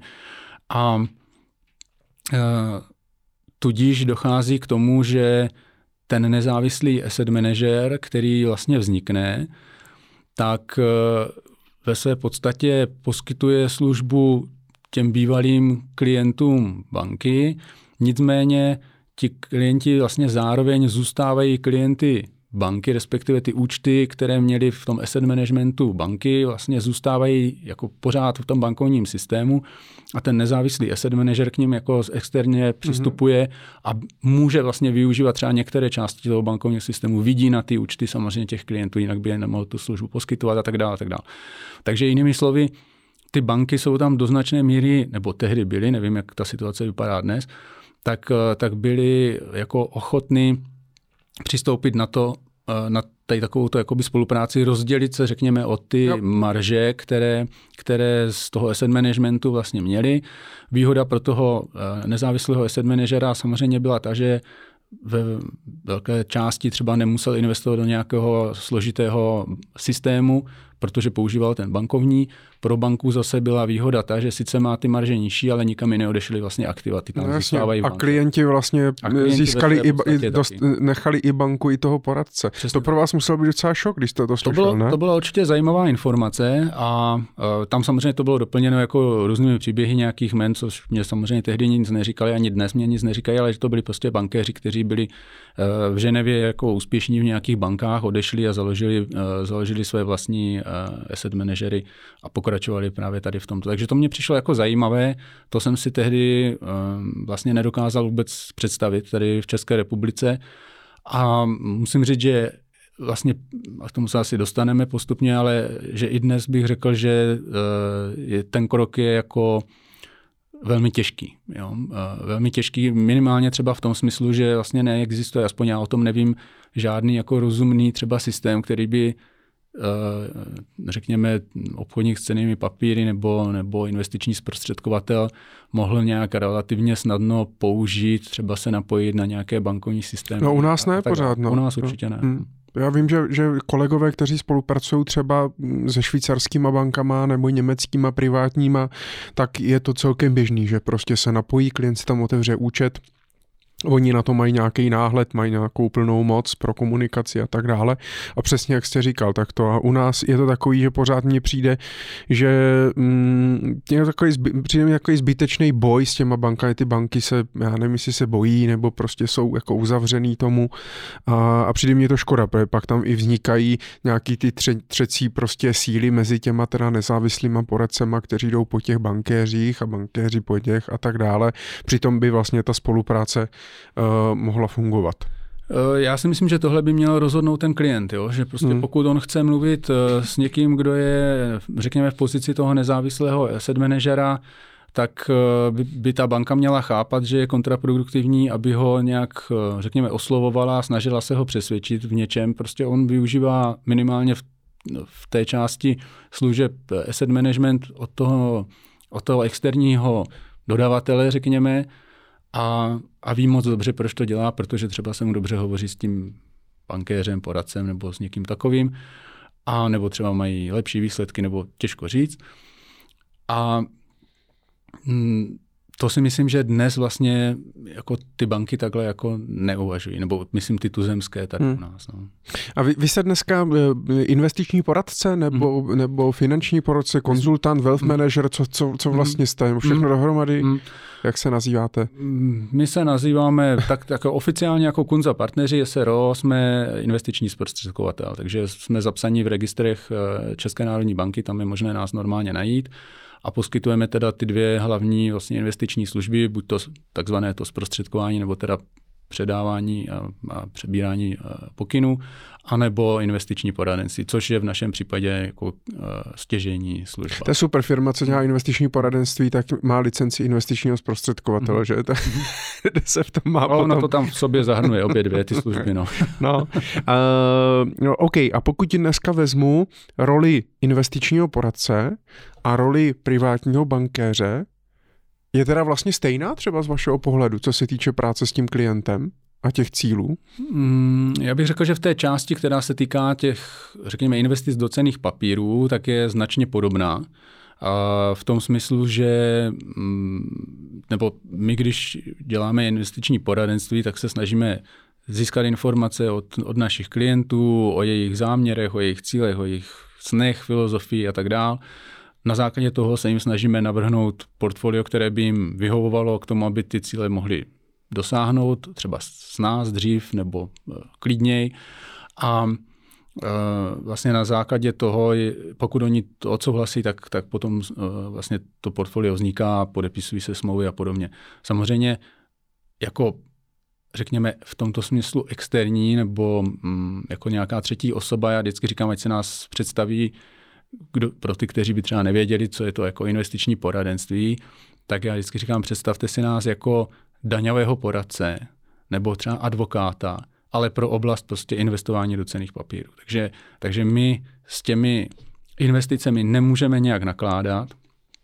My musíme hovořit s našimi klienty a pokud náš klient něco rozhodne, že se má něco změnit, no tak potřebujeme od něj podpis, eh, na nějakém formuláři změnovém, nebo uh, když něco třeba chce zainvestovat, tak, tak nějaký pokyn k nákupu, plus bude muset pravděpodobně poslat peníze ze svého účtu na nějaký účet, který je v nějaké smlouvě definován a podobně, nebo na tom pokynu uveden. A my ten pokyn předáváme finanční instituci, se kterou máme smlouvu, že uh, jim můžeme předávat pokyny, aby to bylo po té regulatorní stránce v pořádku. A tato instituce, vlastně tady ta finanční Eh, instituce se stane eh, jako po právní stránce vlastně tou protistranou toho klienta. Takže ten právní vztah je vždycky mezi klientem a tou danou finanční institucí. My jako kunza partneři tam zjednodušeně řečeno nehrajeme žádnou roli, pouze to, že určitým způsobem na ty investice třeba vidíme a můžeme tím pádem zareportovat tomu klientovi, jak se vyvíjí jeho portfolio. Proč to potřebujeme vidět nebo proč, proč to zareportováváme, je, je často to, že to portfolio není na jednom místě. To znamená, není jenom u jedné finanční instituce, ale je často rozděleno třeba na tři, na čtyři, na pět nebo i na víc dílů. a je u různých institucí. Takže eh, nechci říct, že by to bylo nemožné, ale bylo by to trošku jako komplikované pro, pro naše klienty, když by měli brát 4-5 výpisů dohromady, dávat si to nějak sčítat čísla a podobně, ne, že by to nezvládli, určitě by to zvládli, ale tuto službu my děláme automaticky a snažíme se jim to potom dát vlastně nějaký celkový pohled na to portfolio na nějakém jednom papíře, přijde nám to jak smysluplné. No. Mm-hmm. No a, a ten rozdíl v těch rolích teda mm-hmm. toho, toho privátního, tak chápu, že jasně eh, privátní bankéř prostě má produkty nebo možnosti finanční té skupiny jako takový, vy můžete vybírat z celého trhu, ale pořád mám pocit, že ten takový ten boj eh, je o tom, že se prostě říká, hele, nezávislý investiční poradce prostě je o tom, aby vám poradil. Dělá to poradenství, ten servis a zajímá se hlavně o vaše cíle, potřeby, kam jdete a produkty až druhořadej, protože si vás prostě platí napřímo. Zatímco u té banky, ty bankeře spoustu lidí vnímá právě jako prodejce těch produktů, že prostě ten tam jenom sedí, jasně taky si s váma povykládá. Bavili jsme se samozřejmě o rozdílu mezi privátním bankovnictvím a retailovým. Ty rozdíly tam jsou obrovský a nemůžou se házet všichni privátní bankéři do jednoho pytle ale že prostě bych řekl, že je to tak vnímaný, je prostě no v té bance mě zase budou prostě, on tam sedí, že jo, teď má právě ty plány a bude mě zase tlačit nějaký produkt nebo něco, zatímco ten nezávislý poradce eh, mě do ničeho tlačit nebude, protože není placený za to, že mě to, že mě to eh, prodá. Proto vlastně přemýšlím jako nad, nad těmi eh, rolemi těch jednotlivých, jak moc vlastně jsou si podobný nebo jiný, i podle čeho bych si třeba jako klient měl vybírat, jestli hmm. prostě budu spolupracovat s privátním bankéřem nebo s investičním poradcem. Hmm. Tak proto se ptáme, jak, jak, jak to vidíte vy. Já si myslím, že tam těch, těch rovin je tam jako několik. Jo. Já, eh, první, co jenom bych řekl jako z hlediska uh,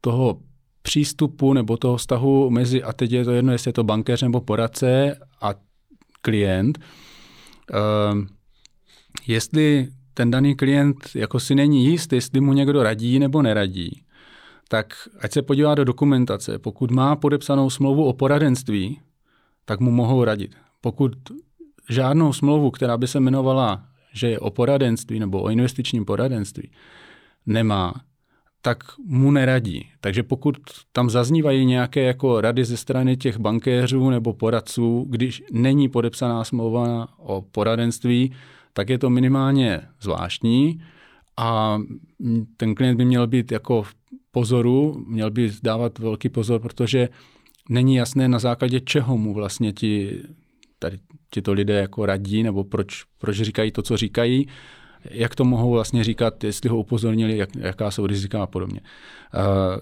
máte pravdu v tom, že z hlediska třeba mm, produktové šíře, tak uh, každý je nějak jako omezený tím, k čemu má přístup. Uh, obecně Většinou lidé v bankách, ať už jsou to privátní bankéři nebo kdokoliv jiný, tak má nějakou jako množinu produktů nebo množinu cených papírů, které ta banka je schopná zprocesovat a, a to je vlastně to, z čeho může, řekněme, vybírat nebo nabízet eh, jako investice svým klientům. Eh, na druhé straně my jako Kunza partneři žádný náš produkt nemáme, takže my nemůžeme přijít a říct, pojďte si zainvestovat tady do něčeho, co my eh, třeba řídíme nebo spravujeme.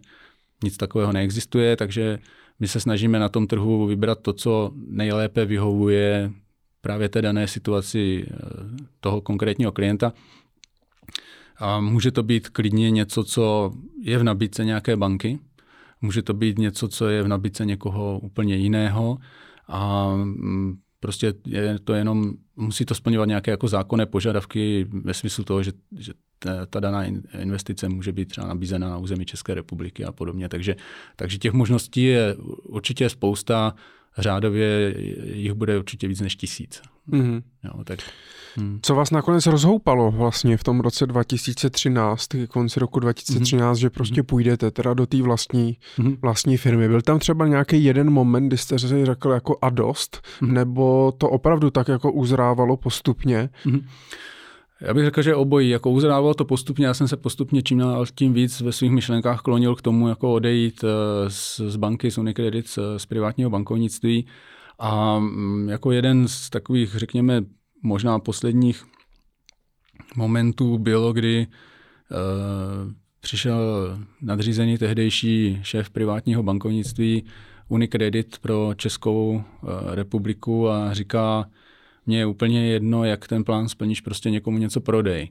A, a to, je přesně ten, to je přesně ten okamžik, jak jsem se snažil tady vysvětlit, že to je něco, co, co je jako jako ostrém kontrastu k tomu, jak já jsem vždycky tu službu vnímal toho privátního bankéře, to znamená, eh, řekněme, cítit se do, do pozice toho klienta, snažit se mu ty věci vysvětlit, ehm, v tomhle směru mu poskytnout jakousi míru, řekněme, ochrany, jestli se to takto dá říct, jako při pohybování se na tom finančním trhu, aby nepodstupoval riziko, které třeba nechce postupovat, nebo o kterém víme, že jsme se spolu mnohokrát bavili, že toto by dělal nerad, tak já mu to teď přece nebudu jako nabízet nebo ho do toho ponoukat.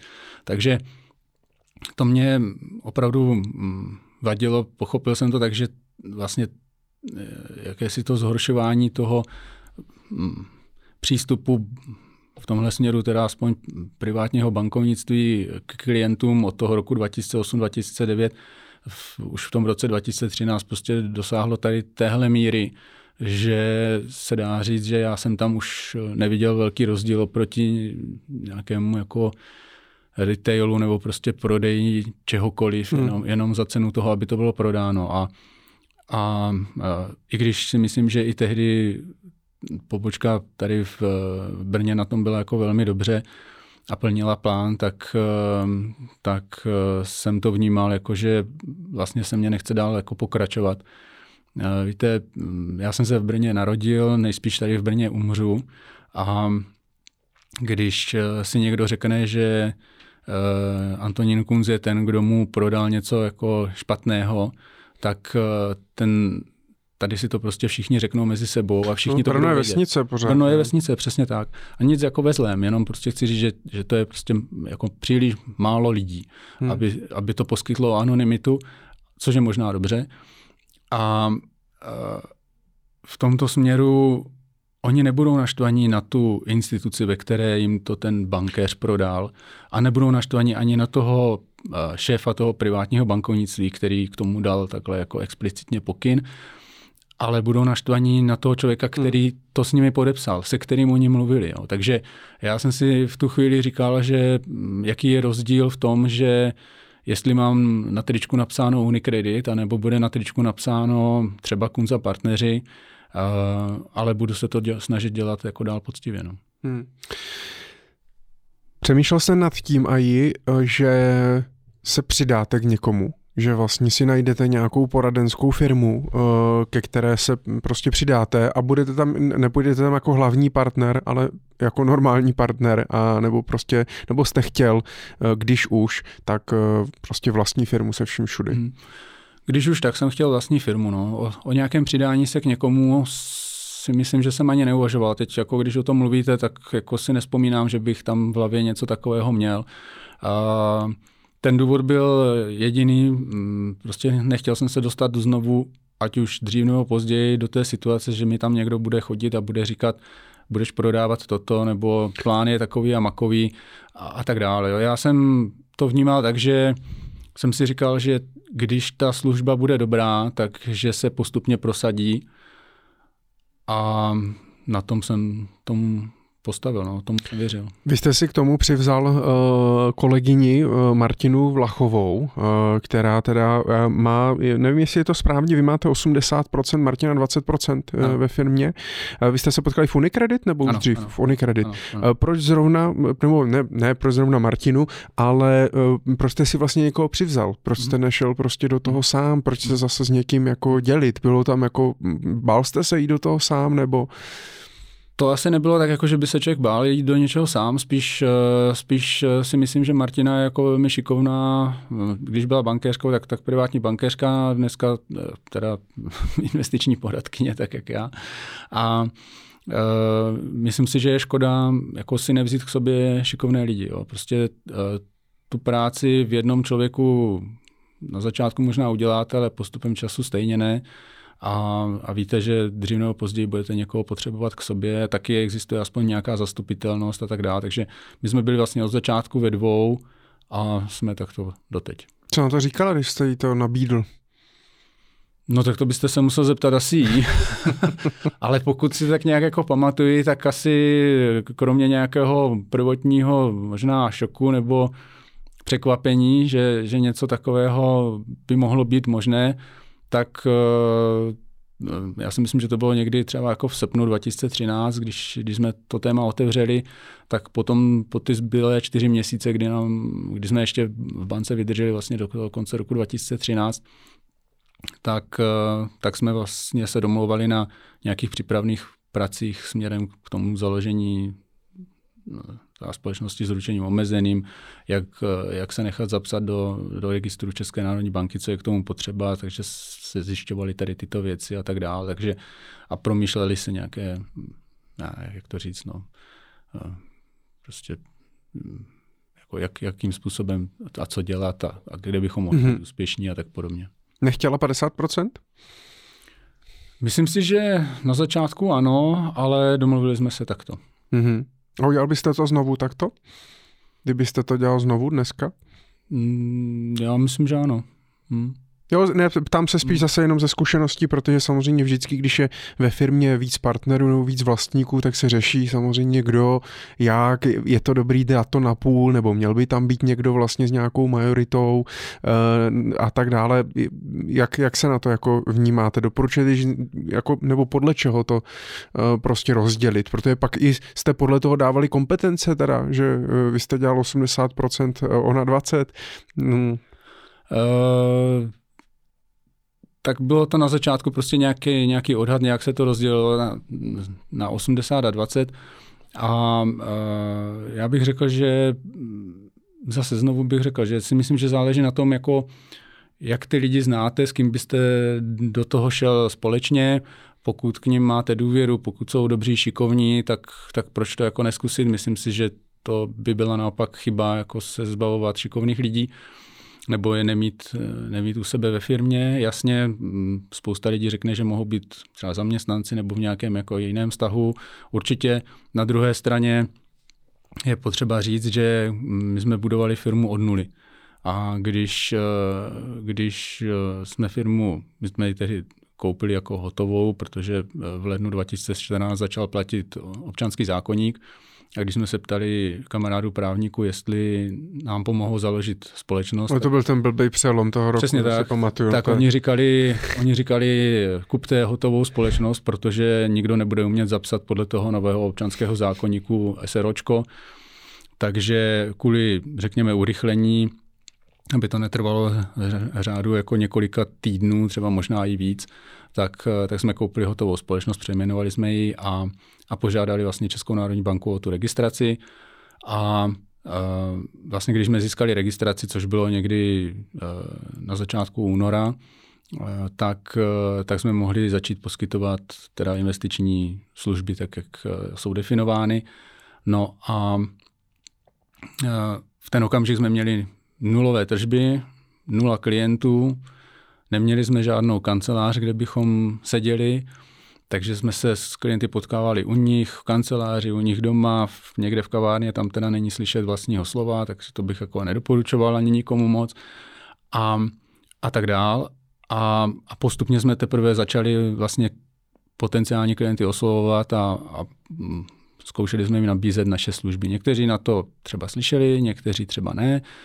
A, a postupem času se vlastně začaly ty tržby zvedat. Takže já jenom, proč o tom takhle mluvím, je, že pokud by ta situace byla taková, že bych třeba já byl jediný majitel společnosti a byl tam třeba jeden člověk jako zaměstnanec, tak bych mu musel platit plat v tu chvíli ve své podstatě z mých jako úspor rodinných, protože tam žádné tržby v tu hmm. chvíli hmm. nebyly. Takže pokud člověk nemá dostatečný kapitál, aby toto mohl udělat, tak si myslím, že ani tu možnost jako říct si, že budu jediný majitel a všichni ostatní budou zaměstnanci, nemá.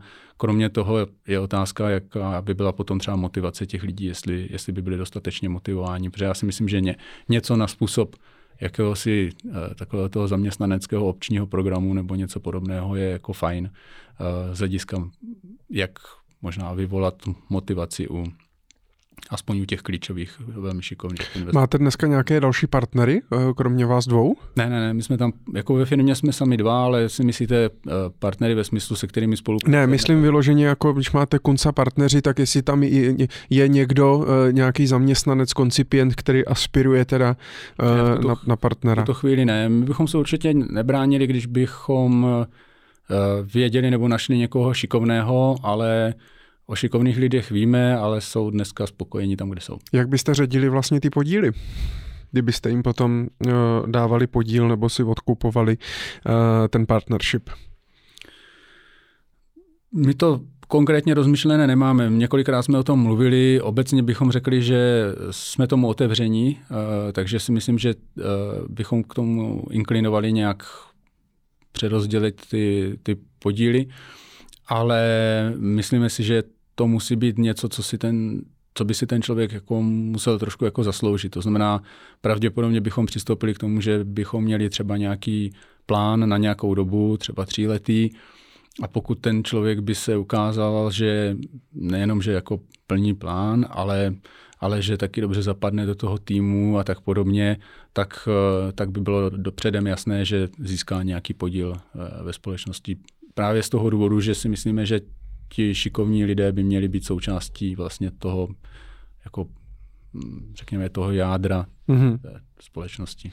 Kolik dneska máte vlastně eh, zaměstnanců nebo spolupracovníků, asistentek a tak dále, nebo jak, jak vlastně kolik, kolik lidí se stará o, o chod té firmy a o, o ty klienty? No pořád jsme to my dva a my teda sídlíme na adrese Orly 1 v Brně, kde zároveň sídlí uh, právně kancelář Hladký Legal, a máme sdílené vlastně jednací místnosti a recepci, takže řekněme, že část uh, nějaké administrativní práce ve smyslu třeba nějaké pošty a, a, a tak podobně, nebo chodu kanceláře, vaření kávy, úklidu a podobně, tak uh, to tam uh, dělají vlastně asistenti, často teda studenti právnické fakulty. Mm-hmm. Oni to potřebují kvůli, kvůli praxi a tak podobně. Takže... A to se hodí no. zase mít kanceláře s právníkama na ověřování podpisů a tak dále, že klient rovnou může jenom přeskočit vedle? Uh, už jsme to několikrát mm. využili, ano. Mm. Těch výhod je víc, no.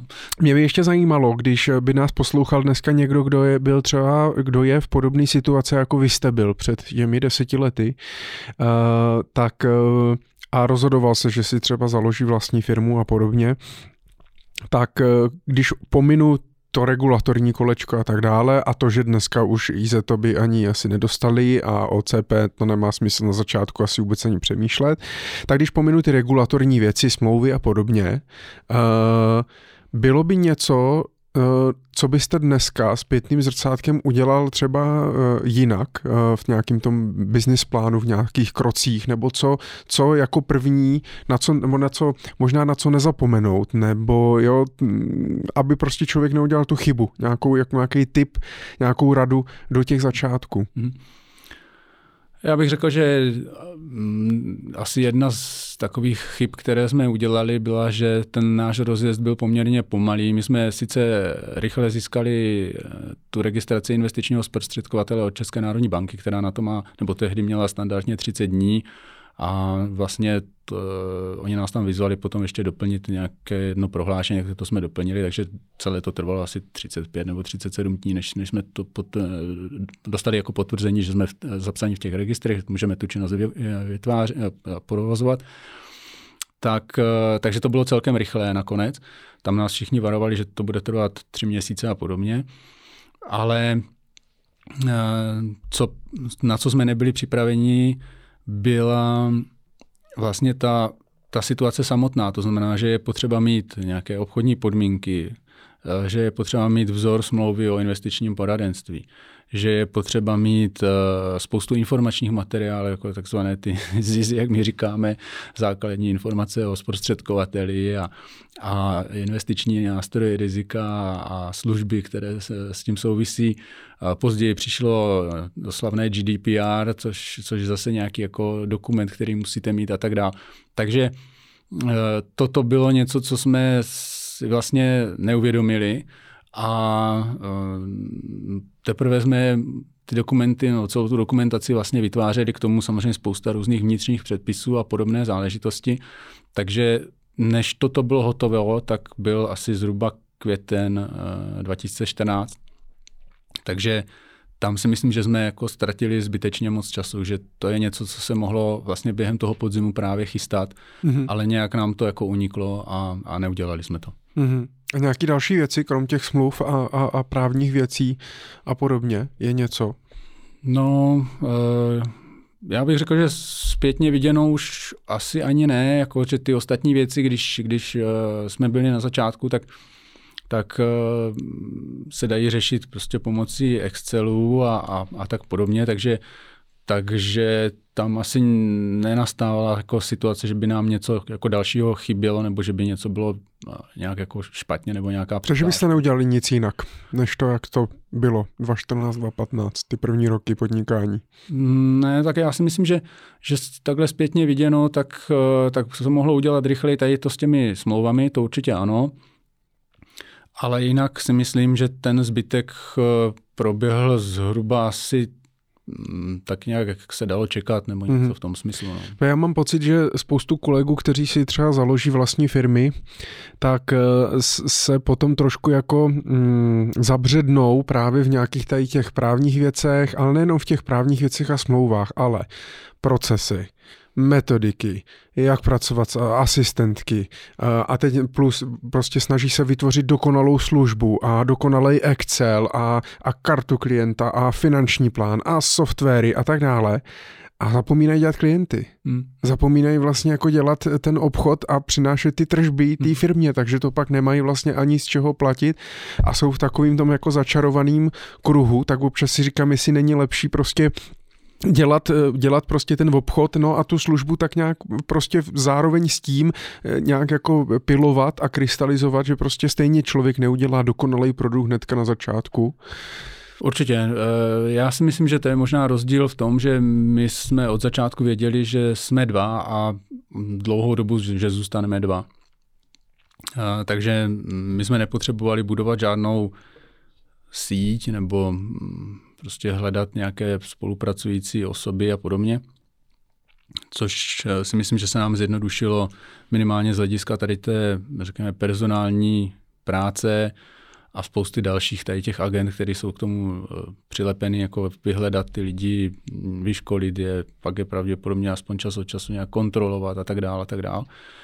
A, takže to je jedna věc. A druhá věc je, že vlastně tím, že na začátku jsme měli klientů nula a postupně teprve eh, jako přibývali, no tak eh, ty věci, které zjistíte, že vám chybí nebo že doteď jste je nepotřeboval, ale teď je už potřebujete, protože s jedním klientem to uděláte v Excelu, ale se třemi už to potřebujete nějak jako trošku zautomatizovat, tak už, už to nebudete dělat ručně, ale už trošku chcete třeba nějaké makro a podobně, no tak to prostě postupně vytváříte tak, jak, tak, jak si to ta doba žádá. Takže Mm, u nás to probíhalo spíš tady tímto jakoby postupným vývojem. Mm-hmm. No a jaká je vize do budoucna teda s tou poradenskou firmou? Chcete zůstat uh, dalších 20 let uh, sami dva, nebo chcete uh, mít další nějaké koncipienty, zaměstnance, analytiky, nějaký, nějaký tým? Jak moc vlastně se chcete s tou firmou rozrůstat, nebo nechcete?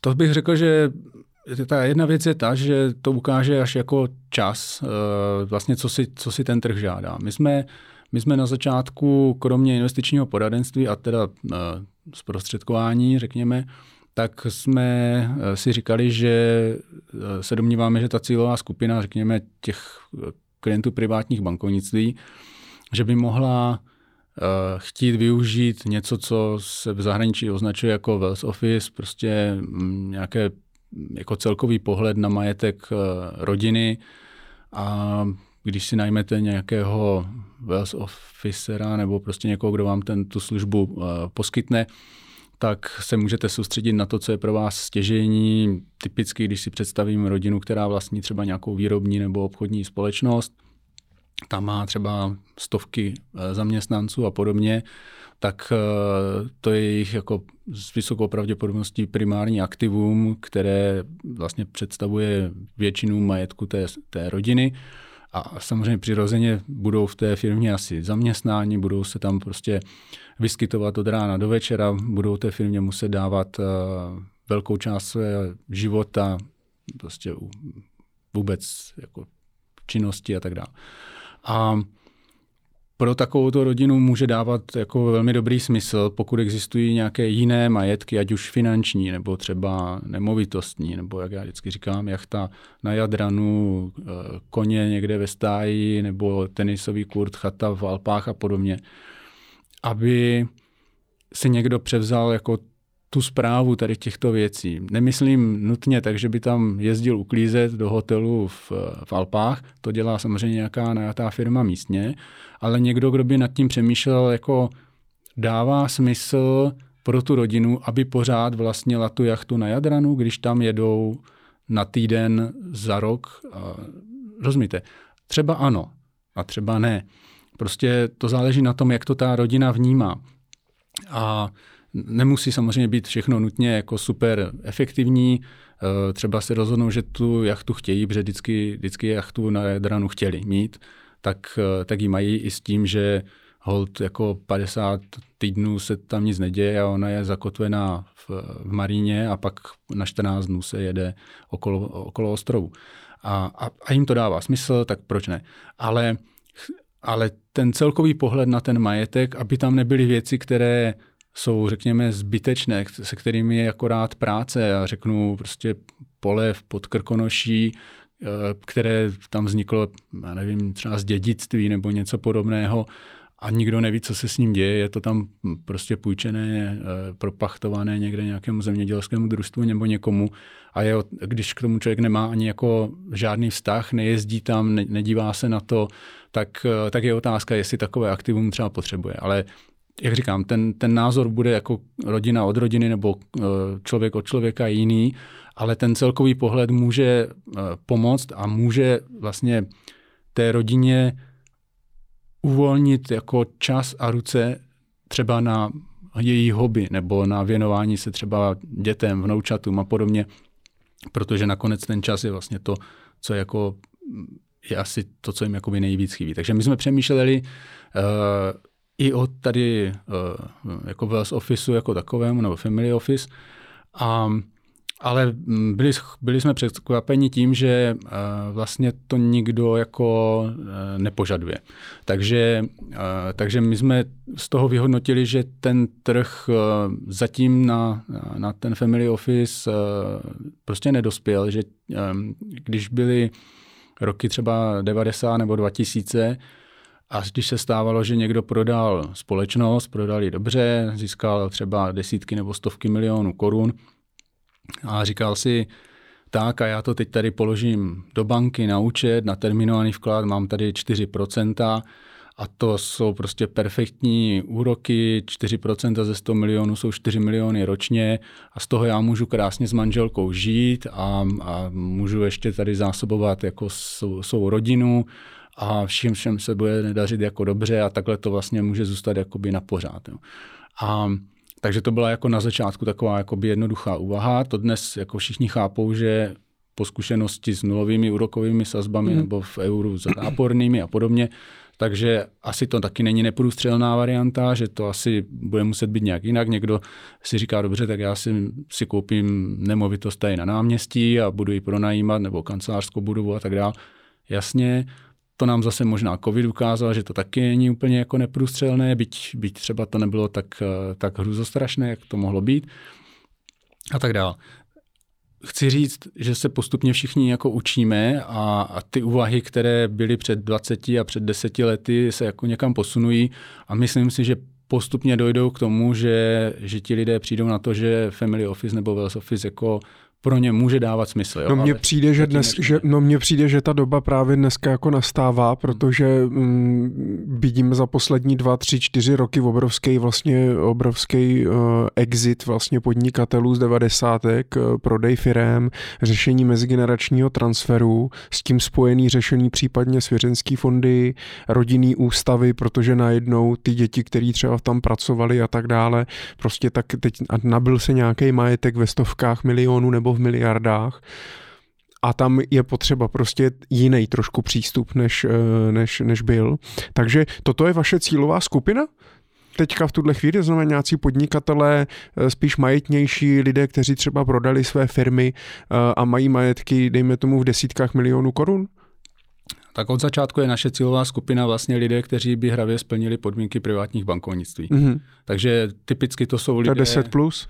Zhruba 10 plus a typicky to jsou lidé, kteří měli nebo mají nějakou úspěšnou společnost a buď to jim pořád ještě generuje kladné cash flow, anebo teda eh, ten podíl třeba prodali a a vlastně dneska teda řekněme, že se věnují zprávě svého rodinného majetku třeba v mm-hmm. směru. A dneska máte kolik takových rodin? O kterých se s Martinou vlastně staráte, mm, plus minus. To já vám asi nedokážu ani říct, my to ani nemáme snad spočítáno, ale, ale jako jsou to, jsou to, řekněme, jako nějaké jako vyšší desítky uh, rodin. Mm-hmm. No a eh, ještě, když se na tu prvotní otázku, kam vlastně chcete, chcete růst, tak jste jako spíš dneska už ve fázi, že hele, tak my tady máme těch prostě 50, 60 eh, rodin, který ale dohromady mají třeba miliardu, máme v poradenském mandátu, no a máme z toho prostě nějaký, nějaký fíčko, nějaký, že účtujeme jim nějaké hodiny a tak dále, máme z toho prostě nějaký příjem a nám to stačí. A vlastně víc nepotřebujeme. To znamená, nepotřebujeme růst o další klienty, o další zaměstnance, o další tým uh, a tak dále a už jako si berete, hele, mě to vlastně vyhovuje takto, anebo ještě byste chtěl, chtěli vlastně, uh, chtěli růst, já nevím, víc klientů, víc zaměstnanců, větší firma, jednou to prodat, nevím, spíš mě jako zajímá, protože spoustu lidí vlastně teďka, když se o tom třeba s kolegy bavíme, tak uh, máme takovou tendenci chtít pořád víc. Jo, a ještě, a ještě víc lidí a ještě bohatší klienty a když mám klienta takového, tak chci ještě bohatší a teď a furt jako se posouvat nahoru, nahoru, nahoru, až si jako se třeba bavíme, ty a kdy je vlastně jako dost? Nestačí mě vlastně se starat o ty klienty, o který se starám a já vlastně nechci třeba ty miliardáře nebo nechci tady tyto prostě, mě to vlastně baví a mě to, mě to stačí. Tak eh, jak to máte vy teďka?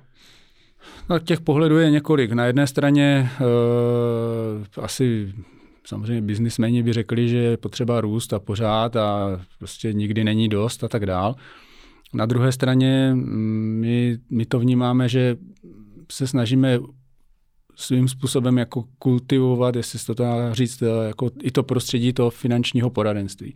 Snažíme se vlastně ukázat, že to, to investiční poradenství má přidanou hodnotu pro naše investory, pro naše klienty, že to je jako správná cesta oproti, řekněme, prostému prodeji. Uh, to je jedna věc. Uh, druhá věc je, že se snažíme být jako extrémně transparentní, to je potom možná nějakou delší jako diskuzi, ale um, prostě chceme, aby v té branži prostě finančních služeb uh, bylo nebo postupně přibývalo těch, těch institucí, které, které se budou chovat jako, řekněme, eticky a, a tak dále. Tím nechci říct, že doteď tam třeba nebyly, ale chci říct, že mm, asi každý si vzpomene, že někde buď to četl, nebo mu někdo vyprávěl, nebo měl dokonce nějakou svou zkušenost, jako, která nebyla úplně jako košer, řekněme, v tomhle směru.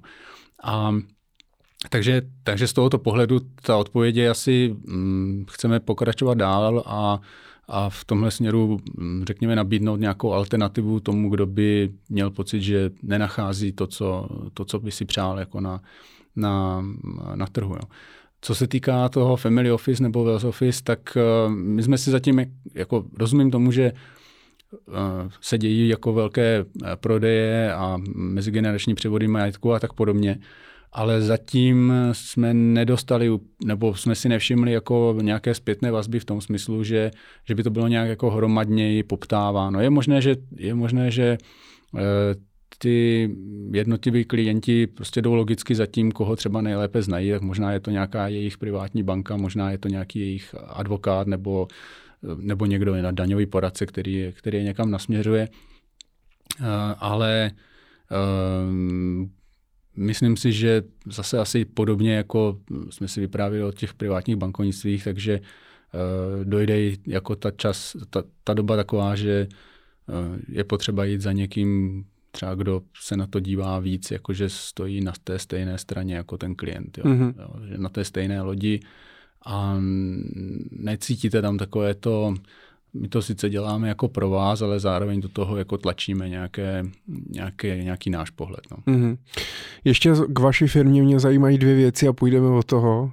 Eh, a ty dvě věci jsou, eh, do čeho vaši klienti investují, to znamená, jaké nástroje, jaké aktiva využíváte a kolik vám vlastně platí za poradenské služby. Takže když se podíváme do toho, na to, do čeho vlastně klienti investují, eh, tak do čeho investují hmm. vaši klienti? Pokud já bych měl dneska uh, milion dolarů, hmm.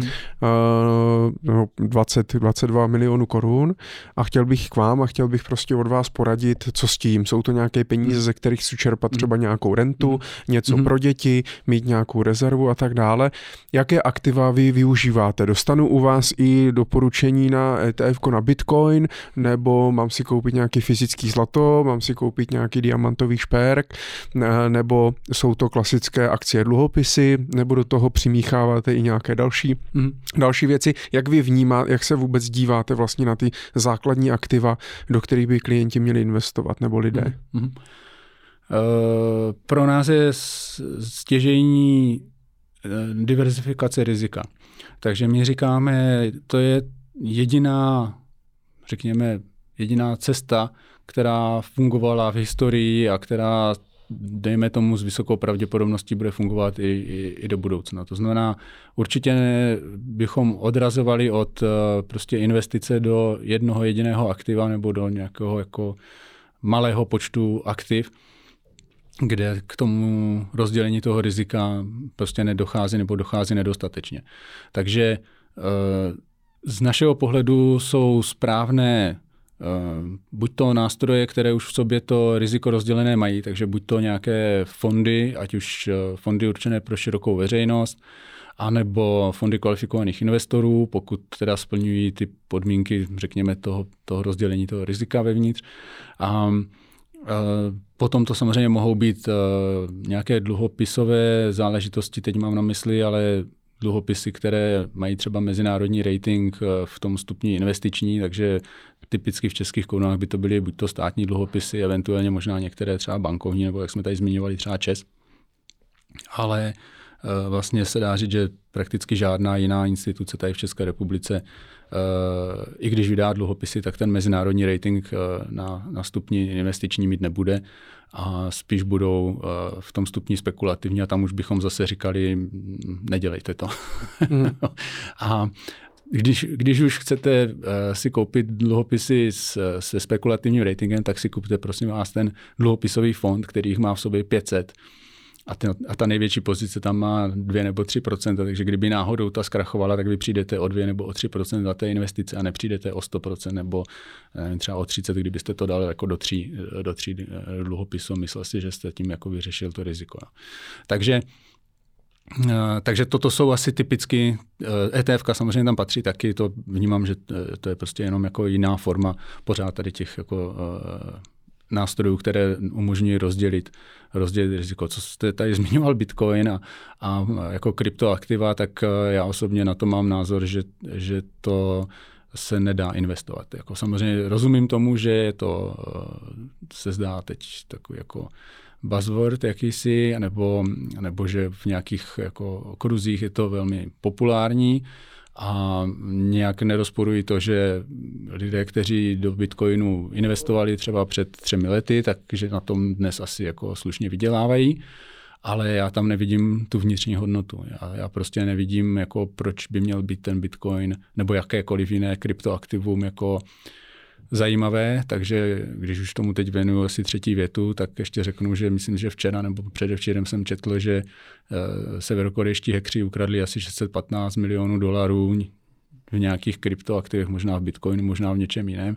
To je celkem jedno. Uh, takže když nic jiného, tak si můžu říct, že nebudu podporovat uh, prostě tady ty režimy, jo, uh, které jsou pod sankcemi, tak jako peníze z, mé, z mého účtu v bance asi pro ně bude eh, mnohem složitější ukradnout, ale bitcoiny, jak to vypadá, tak ukradnout umí. Mm-hmm. A uh, jako nějaký základní, uh, to znamená, mixujete v podstatě akcie, když vezmu ty aktiva, ne ty nástroje, to znamená, uh, ty, čo, jestli si to koupím jako ETF nebo jako klasický podílový fond a podobně, tak uh, mixujete prostě akcie, dluhopisy, nemovitosti, hotovost, tady ty prostě standardní investiční aktiva. Mm, je to, je, je to zhruba tak, jak říkáte, ale eh, já bych to jenom možná trošku jako rozšířil v okamžiku, kdy mm, ty úrokové sazby v Česku, takhle, ještě takhle. Velká část našich investorů má ráda českou korunu mm-hmm. a, a většina eh, těch investic se odehrává teda v české koruně, respektive v nějakých instrumentech, které jsou třeba, eh, mají řízeno měnové riziko do české koruny. A rozmlouváte jim to? Nebo vy jste pro? Nerozmlouváme jim to. To je jejich jako názor a my jediné, co říkáme, tak říkáme, že pokud by si chtěli investovat třeba do eh, řeknu Apple nebo Google napřímo, jakože k tomu nemůžeme radit, protože to je, to je přímá pozice jako v akcích, ale to, kdyby chtěli, tak to prostě v české koruně neudělají. Takže, takže jinými slovy, některá aktiva jsou v české koruně, nebo typy aktiv jsou v české koruně nedostupná, a tak tam potom buď to člověk musí říct, že takový typ aktiva prostě nebude mít v tom portfoliu, protože chce mít jenom koruny, anebo musí akceptovat to, že ho drží v nějaké jiné měně. Kdybychom byli eh, obchodník s cenými papíry, tak bychom jim k tomu mohli říct, ať si udělají třeba zajištění měnového rizika, pokud by je to jako zajímalo ale v té pozici nejsme, takže, takže my můžeme říct jenom buď to to uděláte v nějaké jiné měně. No mě a... spíš zajímá mm. jako váš, váš osobní názor, mm. protože se setkávám s tím, že eh, právě naopak se říká, že Češi, ano, mají rádi právě českou korunu až moc a tím pádem ta expozice na tu českou korunu je příliš velká, že vlastně všechen podnikání, příjmy, eh, nemovitosti, majetky, rezervy, prostě všechno mají v korunách a nemají vlastně žádný zahraniční aktiva, nedrží žádné třeba cizí, cizí měny, anebo právě akcie v dolarech, v eurech, eurech, v librách, v japonský měnu a tak dále. Tak proto se ptám jako na názor, jestli jim to, jestli váš jako názor je, že to je teda správně a měl bych teda být exponovaný jenom na Českou republiku a je to jedno, nebo jestli je to od nějakého majetku, že lidi prostě do 10 milionů z majetku nemá cenu řešit nějakou diverzifikaci do Japonska, do Libry a tak dále. Hmm. Uh, já bych řekl, že tak určitě má smysl řešit tu diversifikaci, jako řekněme, globální nebo z hlediska jako nějakých regionů, tak my samozřejmě máme rádi USA, Evropu, obecně bych řekl nějaké jako demokratické státy, takže třeba možná exotičtější Austrálie, Nový Zéland, Japonsko, ale už méně třeba Čínu nebo, nebo nevím, africké státy nebo něco podobného, Pakistán a, a tak dál. Uh, takže řekněme, že tady v tom vyspělé, nebo v té vyspělé části světa, tam je možné mm, samozřejmě investovat a buď to, to můžete udělat v českých korunách, anebo to můžete udělat v zahraniční měně, protože ETF samozřejmě ty jsou v zahraniční měně, většinou dolary, eura. Eh, fondy jsou buď to v nějakých těch lokálních měnách, to je zase dolary, eura nebo nějaké jiné, ale případně to mohou být taky třeba české koruny. Někdy je, je ta česká koruna vlastně jenom jako forma, to znamená, že vevnitř ty investice hmm. jsou stejně v eurech a v dolarech a žádné zajištění měnové tam není a někdy ty fondy nějaké, nějaký, nějakou míru, řekněme, eh, toho zajištění měnového rizika mají, takže zase záleží na tom, jak jako kdo to vnímá. Pokud někdo to vnímá tak, že koruna bude dlouhodobě posilovat, tak pro něj možná dává smysl přemýšlet spíš nad tou uh, třídou, která má to zajištěné měnové riziko. Pokud někdo si řekne, že je mu to jedno, nebo že to třeba možná nebude tak podstatné, tak, eh, tak samozřejmě si může udělat tu investici, buď to teda v té cizí měně, nebo ji udělá v českých korunách, ale ve své podstatě ji bude mít v cizí měně. Jo, takže jako z hlediska rozložení rizika, z hlediska těch regionů, ano, to určitě ano, naprosto, naprosto souhlasím, že to si myslím, že eh, je jasné už jenom při pohledu jako na na tady řekněme pražskou burzu nebo náš kapitálový trh, jakože tady ve své podstatě není mnoho firm, které by byly takové ty typicky růstové, tady jsou spíš nějaké jako dividendové. Asi jediná z mého pohledu, která je nějak jako výrazně růstová, tak je Avast, ale ta pravděpodobně bude eh, stažena z burzy, až, až se spojí s, s tím větším. Nebo pilulka mě teda třeba teďka napadla na té burze start, ale to je asi možná příliš malý, že? Je, tak to je, jako obecně to je to, co, k čemu se dostáváme, že my vlastně nemůžeme mm, radit k jednotlivým akcím, takže my vlastně našim klientům neříkáme kupte si pilulku nebo nekupte si pilulku. Když si to někdo chce zainvestovat, tak ať to klidně zainvestuje, to je jakoby jeho rozhodnutí. A na druhé straně, když budete se dívat na Eh, jak řeknu, fond, nebo kdyby existovalo jako ETF, tedy na jako český burzovní trh, tak, tak eh, vlastně tam budete mít do značné míry téměř jenom dividendové, nebo takové ty, ty, ty firmy, Jasně. které vyplácí dividendu, ale, ale neroste jim tržba o 20% hmm. ročně. A takže, mm, takže pokud by se chcete řekněme, nějakou investici exponovat eh, do nějakého třeba rychle rostoucího odvětví nebo do nějakého, na nějaký trh, který může um, jako v čase jako výrazně se posunout a výrazně zvýšit tržby a, a případně časem třeba marže a zisky a podobně, tak, eh, tak vám asi nezbývá nic jiného, než jít do zahraničí. Vy jste vlastně příznivce aktivního nebo pasivního investování, anebo rád kombinujete obojí? Hmm. To je otázka, jestli vám na to dokážu odpovědět. Já si myslím, že eh, co se týká eh, jako pasivního investování ve smyslu sledování nějakých jako indexů, třeba typicky nějakých ETF nebo, nebo možná nějakých fondů, které mají nějaký svůj benchmark a sledují ten benchmark, což mně přijde, že to je zhruba asi tak jako na podobné úrovni, tak eh, já proti ním nemám nic. Naopak si myslím, že je to jako dobrý způsob, jak mít třeba levněji uh, zainvestováno, levněji dosaženo toho uh, rozložení rizika a tak podobně. Takže to si myslím, že jako je, je velmi dobře a, a určitě máme portfolie, ve kterých uh, eh, ETF máme, nebo respektive naši investoři je, ta, je tam mají.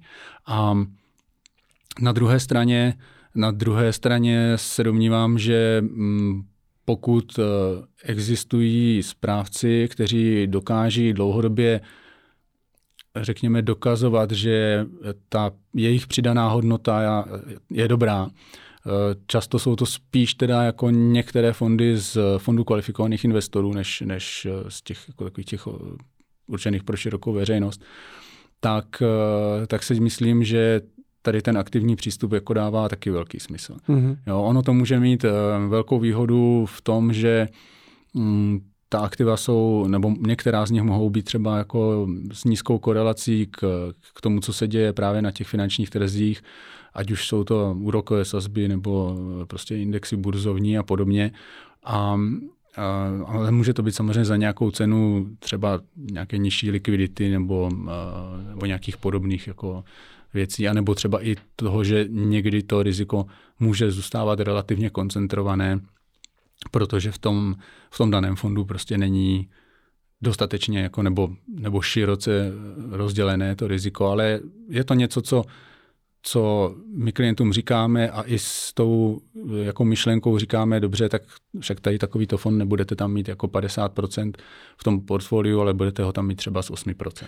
Jasně, ale nejste prostě žádní střelci, to znamená, že držíte se spíš jako té strategie wealth protection, to znamená, že snažíte se prostě spíš doporučovat eh, lety prověřené, prověřené standardní nástroje, sice možná nudné, ale které prostě mají dobrý poměr rizika a výnosů a nemusíte za každou cenu uh, tam střílet nějaký, nějaký kraviny a tak dále, ale ono je to možná i daný tím, že Prostě nemáte eh, klienty, kteří potřebují za každou cenu 30-40%, chtějí prostě ochránit dlouhodobě ten majetek před nějakou inflací, celou, aby jim z toho čerp, mohli čerpat do životní rentu a, a, a tím pádem není potřeba vlastně podstupovat eh, větší riziko. Je to tak. Pokud pokud je naším klientem někdo, kdo ještě stále je jako třeba podnikatelsky aktivní, eh, spoluvlastní firmu a podobně, tak eh, většinou se shodneme v té diskuzi, že eh, nějaké riziko hlavní je u nich v té firmě, že si to riziko dokáží řídit, protože už to řídí třeba 20-30 let. A nicméně to riziko tam prostě je.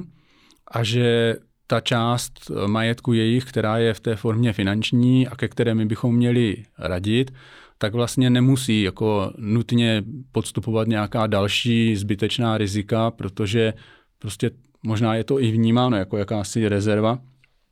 A přesně jak eh, zmiňujete tu, tu inflaci, tak to je jakýsi, řekněme, porovnávací etalon, v tom smyslu, že každý by rád dosáhl zhodnocení nad inflací, což dneska je teda téměř vyloučeno. Uh, OK. Uh, a poslední věc, uh, jak vám vlastně klienti hmm. platí? Vy, uh, vám dneska platí nějakým procentem, procentem uh, z, z majetku, nebo máte nějaký jakoby fixní fíčko, hmm. nějaký flat fee, nebo hodinově? Jo. My se snažíme, uh, abychom byli transparentní, to už jsem zmiňoval, takže většinou je to tak, že říkáme, pokud radíme, eh, poskytujeme investiční poradenství, tak eh, vlastně tam nejsou účtovány žádné vstupní poplatky, a protože stejně by přišli k nám, tak to by nedávalo jako žádný smysl. A druhá věc je ta, že eh, pobídky, které k nám přichází, tak ty my klientům vracíme a naše odměna vychází buď to z objemu majetku, ke kterému radíme, anebo z dosaženého zisku, nebo z nějaké kombinace. Takže, takže toto jsou asi takové nej, nejčastější varianty, na kterých se domluvíme. A na jakých cenách začínáte, nebo na jakém poplatku začínáte?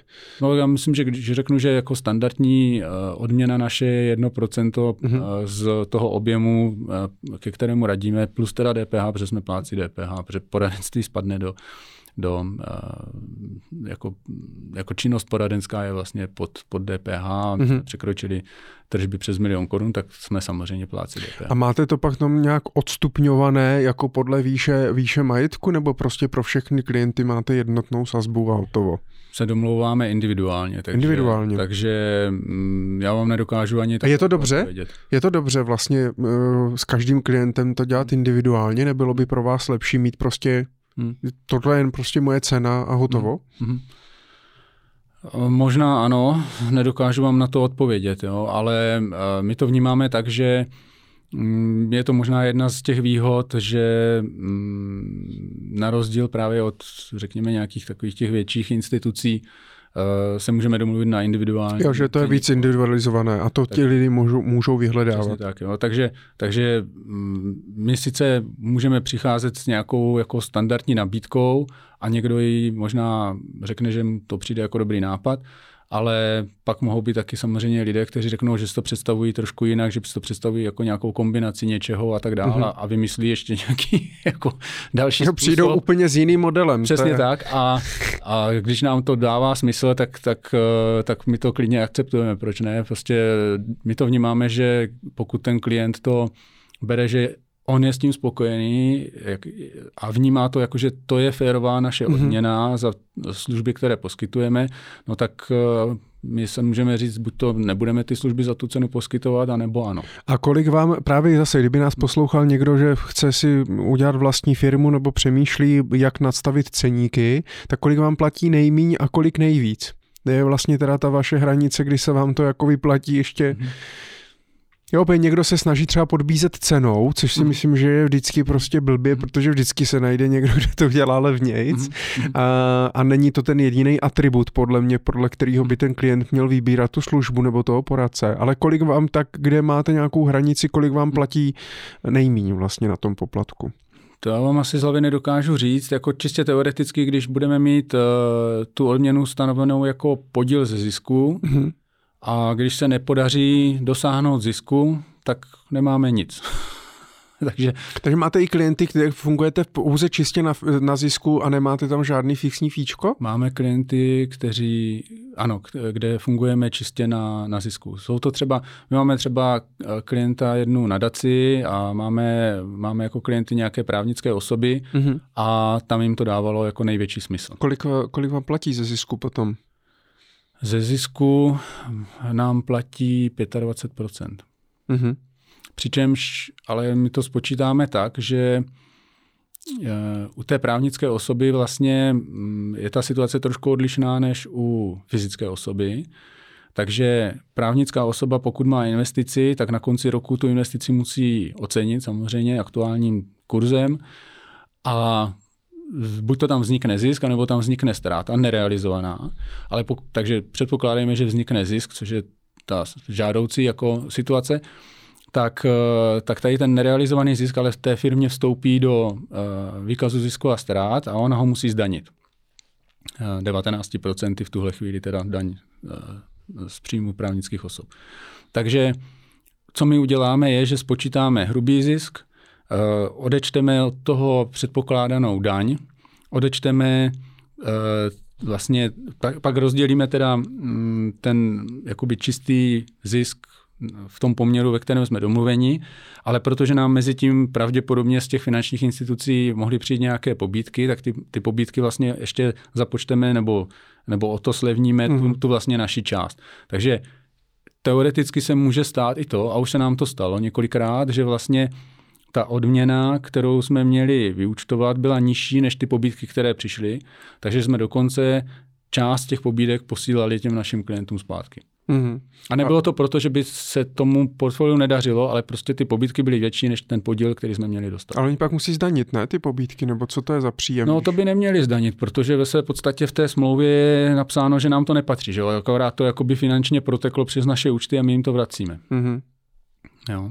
A podle čeho jste se inspirovali s tím, s tím ceníkem? To jste hmm. si vymysleli úplně sami, nebo jste se koukali do států, jak to mají, nebo jiné firmy, nebo i v bance se to takhle účtovalo? My jsme chtěli být transparentní. Chtěli jsme, aby, aby vlastně ten každý klient věděl, jaká, jakou odměnu nám platí, z čeho nám platí, jak ta odměna je vypočítaná a aby to bylo jasné, aby, to ne, aby nenastávala ta situace, že když to přeženu, tak jako se budeme dohadovat každého půl roku nebo rok, o tom, jaká odměna má být a jestli je ta naše odměna velká, malá nebo akorát. Hmm. No, je ta cenotvorba, to je taky, to, je, to bychom mohli na samostatný hmm. podcast. Hmm. Uh, s tím si myslím, že hodně lidí bojuje. Jedna věc je být třeba nějak konkurenceschopný, uh, porovnávat se s nějakým prostě benchmarkem standardu na tom, na tom trhu. Teď je otázka, jestli já za ty peníze jsem to schopný vlastně udělat. Hmm. Uh, teď je rozdíl samozřejmě, když jsem one man show nebo když mám tým o deseti lidech, který musím platit platit mzdy a tak dále. Takže žádná sranda. No jdeme, protože nám běží čas a já bych se chtěl ještě dostat k té vaší eh, platformě, kterou vyvíjíte. Vy jste v roce 2021, tak eh, jste hm, se pustili do vývoje investiční online platformy ifund.cz, eh, což má být online platforma na nákup investičních, investičních fondů a je to něco, má to být jako konkurence dneska již zavedeným robo-advisory platformám, nebo je to spíš jako nějaké tržiště, nebo co, kde vlastně vůbec vznikla ta, plat, ta myšlenka, mm-hmm. že si založíte nějakou takovouhle platformu? Mm-hmm. Je to tak, že pokud byste se rozhodl, že chcete elektronicky investovat do eh, podílových fondů, tak eh, dnes to pravděpodobně půjde udělat v některých eh, internetových bankovnictví některých bank. Mm-hmm. Proto ale, abyste to mohl využít tady tu službu, tak budete muset být zaprvé klientem té dané banky, to je jedna věc. Takže když byste, když byste chtěli investovat do nějakého fondu, který ona nemá v nabídce, ta, ale nějaká jiná banka ho má v nabídce, tak byste musel mít teda dva účty, víc smluv a tak podobně. To je jedna věc. Druhá věc je, že často mm, ty banky mají buď to pouze jako své vlastní produkty v, v té nabídce, anebo, anebo je alespoň nějakým způsobem jako preferují, řekněme, nebo, hm, no, prostě. to jsou ty, které uvidíte jako první. A e, nám přijde hm, jako škoda neskusit nabídnout službu, která by to zjednodušila z našeho pohledu, v tom smyslu, že je úplně jedno, u které banky máte účet. Eh, prostě by existovala webová platforma, která by měla dostatečně širokou nabídku, která je v tomto smyslu teda jako nezávislá na těch nabídkách ostatních bank. Možná se v něčem jako eh, je tam nějaký průnik a možná někde třeba ne. A vy byste si mohl pomocí filtrů a pomocí zodpovězení investičního dotazníku mm-hmm. jako sám dobrat nějaké, a teď řeknu, doufejme, že raději menší než větší skupiny fondů, která by vám mohla vyhovovat a z ní byste si potom už možná snad eh, dokázal s nás jako vybrat eh, třeba jeden, dva nebo tři fondy, které by se vám jako nejvíc líbily. Výhoda by byla z našeho pohledu ta, že byste k tomu nikoho nepotřeboval, a vlastně všechno by proběhlo elektronicky, takže si dovedu představit, že někdy třeba v sobotu večer když děti usnou a člověk si řekne, že co jsem ještě tento týden měl za úkol, aha, chtěl jsem se podívat, jako jestli by šlo investovat do fondu, tak to můžete tímto způsobem udělat. Uh-huh. A potom byla nějaká poptávka, nebo jak vás to, jak vás to napadlo, že to lidi chtějí? To asi nebylo, že by vyloženě za námi někdo chodil a říkal, že tohle mu chybí, ale spíš eh, vycházíme z toho, že Uh, principiálně celé to mm, nejenom odvětví, ale celá ta společnost se posunuje směrem do té digitalizace, takže nám přijde, že taková služba tady jako takhle jako obecně dostupná, že tady jako chybí. A tak jestli to bude úspěšné nebo ne, to nevíme. No. Je, fakt, že, je fakt, že samozřejmě eh, dneska, ale i dřív, ještě před nástupem těch robo-advisory platform typu Portu, Fondy, Indigo a tak dál, tak, eh, nebo ne a tak dál, jiný tady nejsou, a tak eh, vlastně člověk, když chtěl investovat do nějakých podílových fondů, tak musel vždycky přes někoho. To znamená, musel si najít eh, nějakého toho poradce, jsem chtěl fondy od partners, tak z prostě partners. Tam jsem ale musel projít celou tou analýzou a do databáze a tak dále, nebo jsem musel jít do, eh, do toho konseku nebo do Amundi a tak dále, nebo jsem tam ani nemohl jít, protože vlastně to neumožňovali online, a nebo tam vlastně měli, když to šlo, když to nešlo přes prostředkovatele, tak vám tam napálili ten největší vstupní poplatek, těch 5%, standardně dle ceníku, takže to, to taky jako nebylo úplně úplně přívětivý, uh, takže vlastně člověk neměl moc nebo nemá moc možnost, když chce obejít nebo nepotřebuje poradce, tak uh, nemá vlastně možnost, jak si to nakoupit třeba bez stupního poplatku a vybrat si ze všech fondů z celé České republiky, co tady je v nabídce. Je to tak? Je to tak, eh, ten, ten výběr je samozřejmě jako extrémně složitý, jo, protože Eh, když si představíte, že by v té nabídce mohlo být řádově třeba několik stovek nebo možná tisíc jako fondů, tak z toho si nedokáže vybrat ani expert. Jo. A, ale právě mm, jako kombinací zodpovězení toho investičního dotazníku, který něco o těch fondech potom může říct, jako tento tím pádem ti vyhovuje víc a tento ti vyhovuje míň, to je jedna věc. A druhá věc je, že třeba pomocí nějakých filtrů chci investovat v české koruně nebo, nebo chci investovat do fondu, který už má nějakou historii třeba delší než pět let a tak podobně, tak, tak se může jako postupně zúžovat a zúžovat to množství fondů, které se mi tam budou ukazovat jako, řekněme, ty vhodné nebo které jako nejlépe odpovídají mým požadavkům nebo je tomu investiční, zodpovězenému investičnímu dotazníku. A výsledkem toho může být, že se dostanu třeba k relativně malé množině a tam už budu třeba schopen si ty fondy i porovnat mezi sebou, třeba dva nebo tři a zjistit, který se mi teda jako líbí, řekněme víc, i když třeba jsem jako like a nerozumím úplně nutně mm, tomu, eh, do čeho investuje ten fond, nebo, nebo eh, řekněme, jako jaký je rozdíl mezi fondem A a fondem B, ale vidím, že třeba fond A řekněme, má menší volatilitu v průběhu, v průběhu času na grafu než fond B a to může být něco, co může pro mě znamenat nějakou jako kvalitu toho fondu v tom smyslu, že si řeknu, jo, eh, představuju si, že to nebude tolik skákat, takže budu volit raději fond A. A někdo jiný může volit zase fond B, si řekne, jo, ono to sice skáče, ale jako v nějakém delším horizontu to vynese víc. Na čem budete vydělávat? Na čem budeme vydělávat? No tak vydělávat bychom měli na na těch pobídkách, které by měly přicházet a pravděpodobně tam budou nějaké vstupní poplatky, tak, tak asi ještě na těch vstupních poplatcích. Mm-hmm. Jo, aby se to dokázalo zaplatit. No, uvidíme. A je to nějaký jako biznis, který uh, má potenciál, že ho jednou třeba jako prodáte nějaký vel, velký, velký skupině, nebo to spíš má být vaše jako nějaká cow do budoucnosti, nebo co, jak, jaký jsou vlastně plány? Takhle my nad tím zatím vůbec nepřemýšlíme, protože hmm. jsme to ještě nespustili, takže to je jako strašně předčasné. Jo. My to vnímáme tak, že mm, zase by to mohlo uh, zapadat do uh, té, řekněme, snahy naší o nějakou kultivaci prostředí. To znamená, uh, pokud se někdo potká s finančním poradcem, ten mu bude něco ukazovat, nějaký podílový fond, jako investici, tak není nic jednoduššího, než eh, až teda bude i fond CZ spuštěný, tak přijít na tu stránku, eh, vyhledat si tam ten fond, podívat se na něj, jak vypadá, případně si ho porovnat s nějakými eh, obdobnými fondy v nějaké jako blízké skupině a, a třeba zjistím, že ten fond je úplně super, co mi ten, ten poradce ukazoval, anebo zjistím, že je v nějaké skupině, kde je pět fondů a tady ten je z nich jako čtvrtý nejhorší.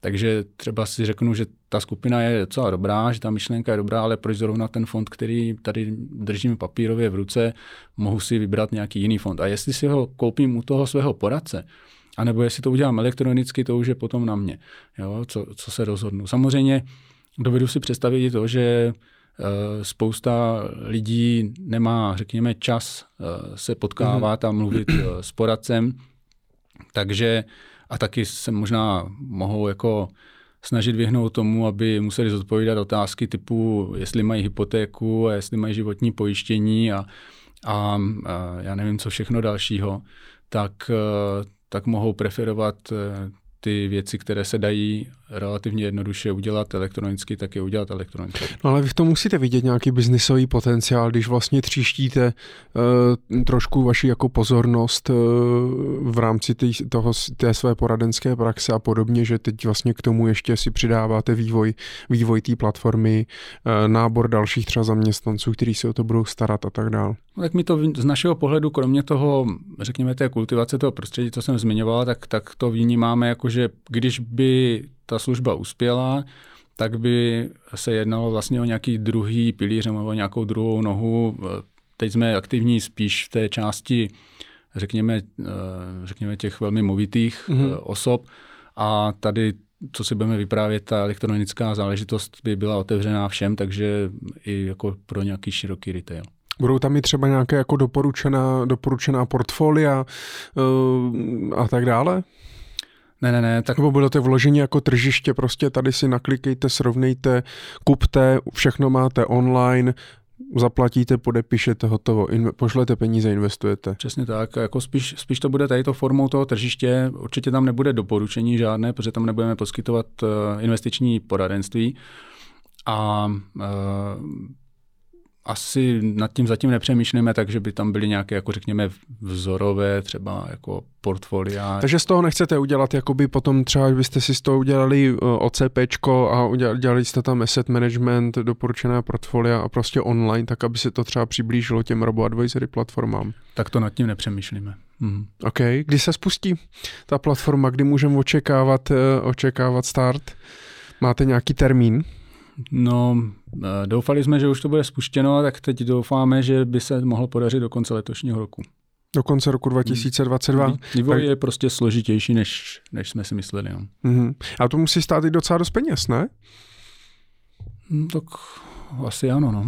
Ne, že spoustu těch IT a tak dále, bavili jsme se právě o tom tady uh, s Radimem Krejčím uh, sportu, tak ten říkal, že to, to, jsou, to je prostě peněz a peněz, který to, který to stojí a který to uh, jako vezme, takže není to úplně jednoduchý takovou platformu uh, vytvořit.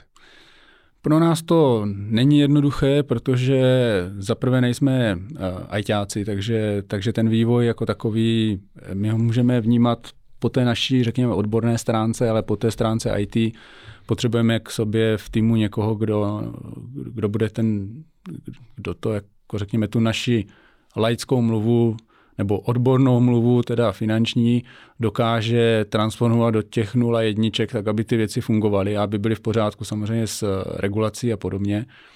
Takže ten tým se postupně budoval a buduje. Myslím si, že, že jsme dospěli do stavu, kdy uh, už jako ten tým je jako velmi dobrý.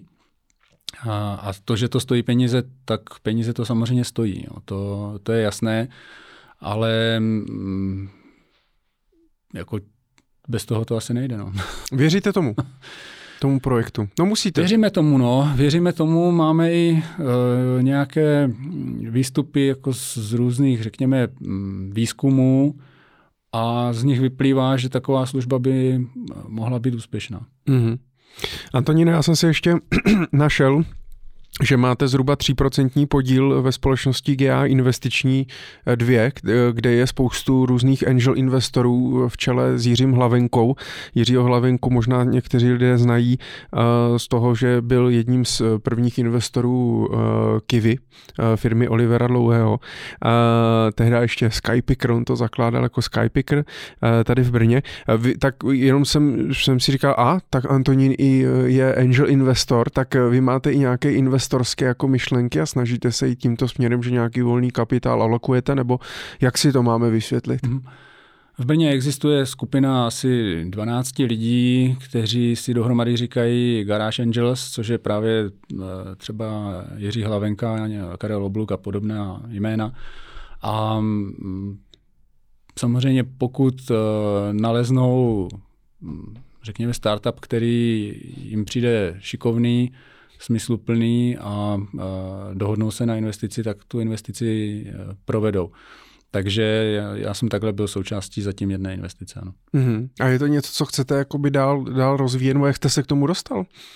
Že vás oslavili jako... No, dostal jsem se k tomu tím, že jsem byl jeden z zakládajících členů právě Garage Angels, takže, uh, takže vlastně se dá říct, že pořád si myslím, to že také to... angel investor? Já bych se úplně za angel investora nepovažoval, to si myslím, že jsou tam jako jiní mnohem, mnohem významnější. Ale ale já to vnímám tak, že to je zase jako v rámci procesu nějakého učení, kdy před, řekněme, 25 lety člověk investoval prostě na burze a zkoušel si to, postupně k tomu inklinoval třeba profesně a um, anděls, andělské investování může být jako zase něco, co člověk jako posune kousek dál. Mm, a je to něco, čemu se chcete jako věnovat uh, do budoucna a víc to rozvíjet, uh, mít i třeba nějaké vlastní investice, nebo to spíš berete jako pasivně?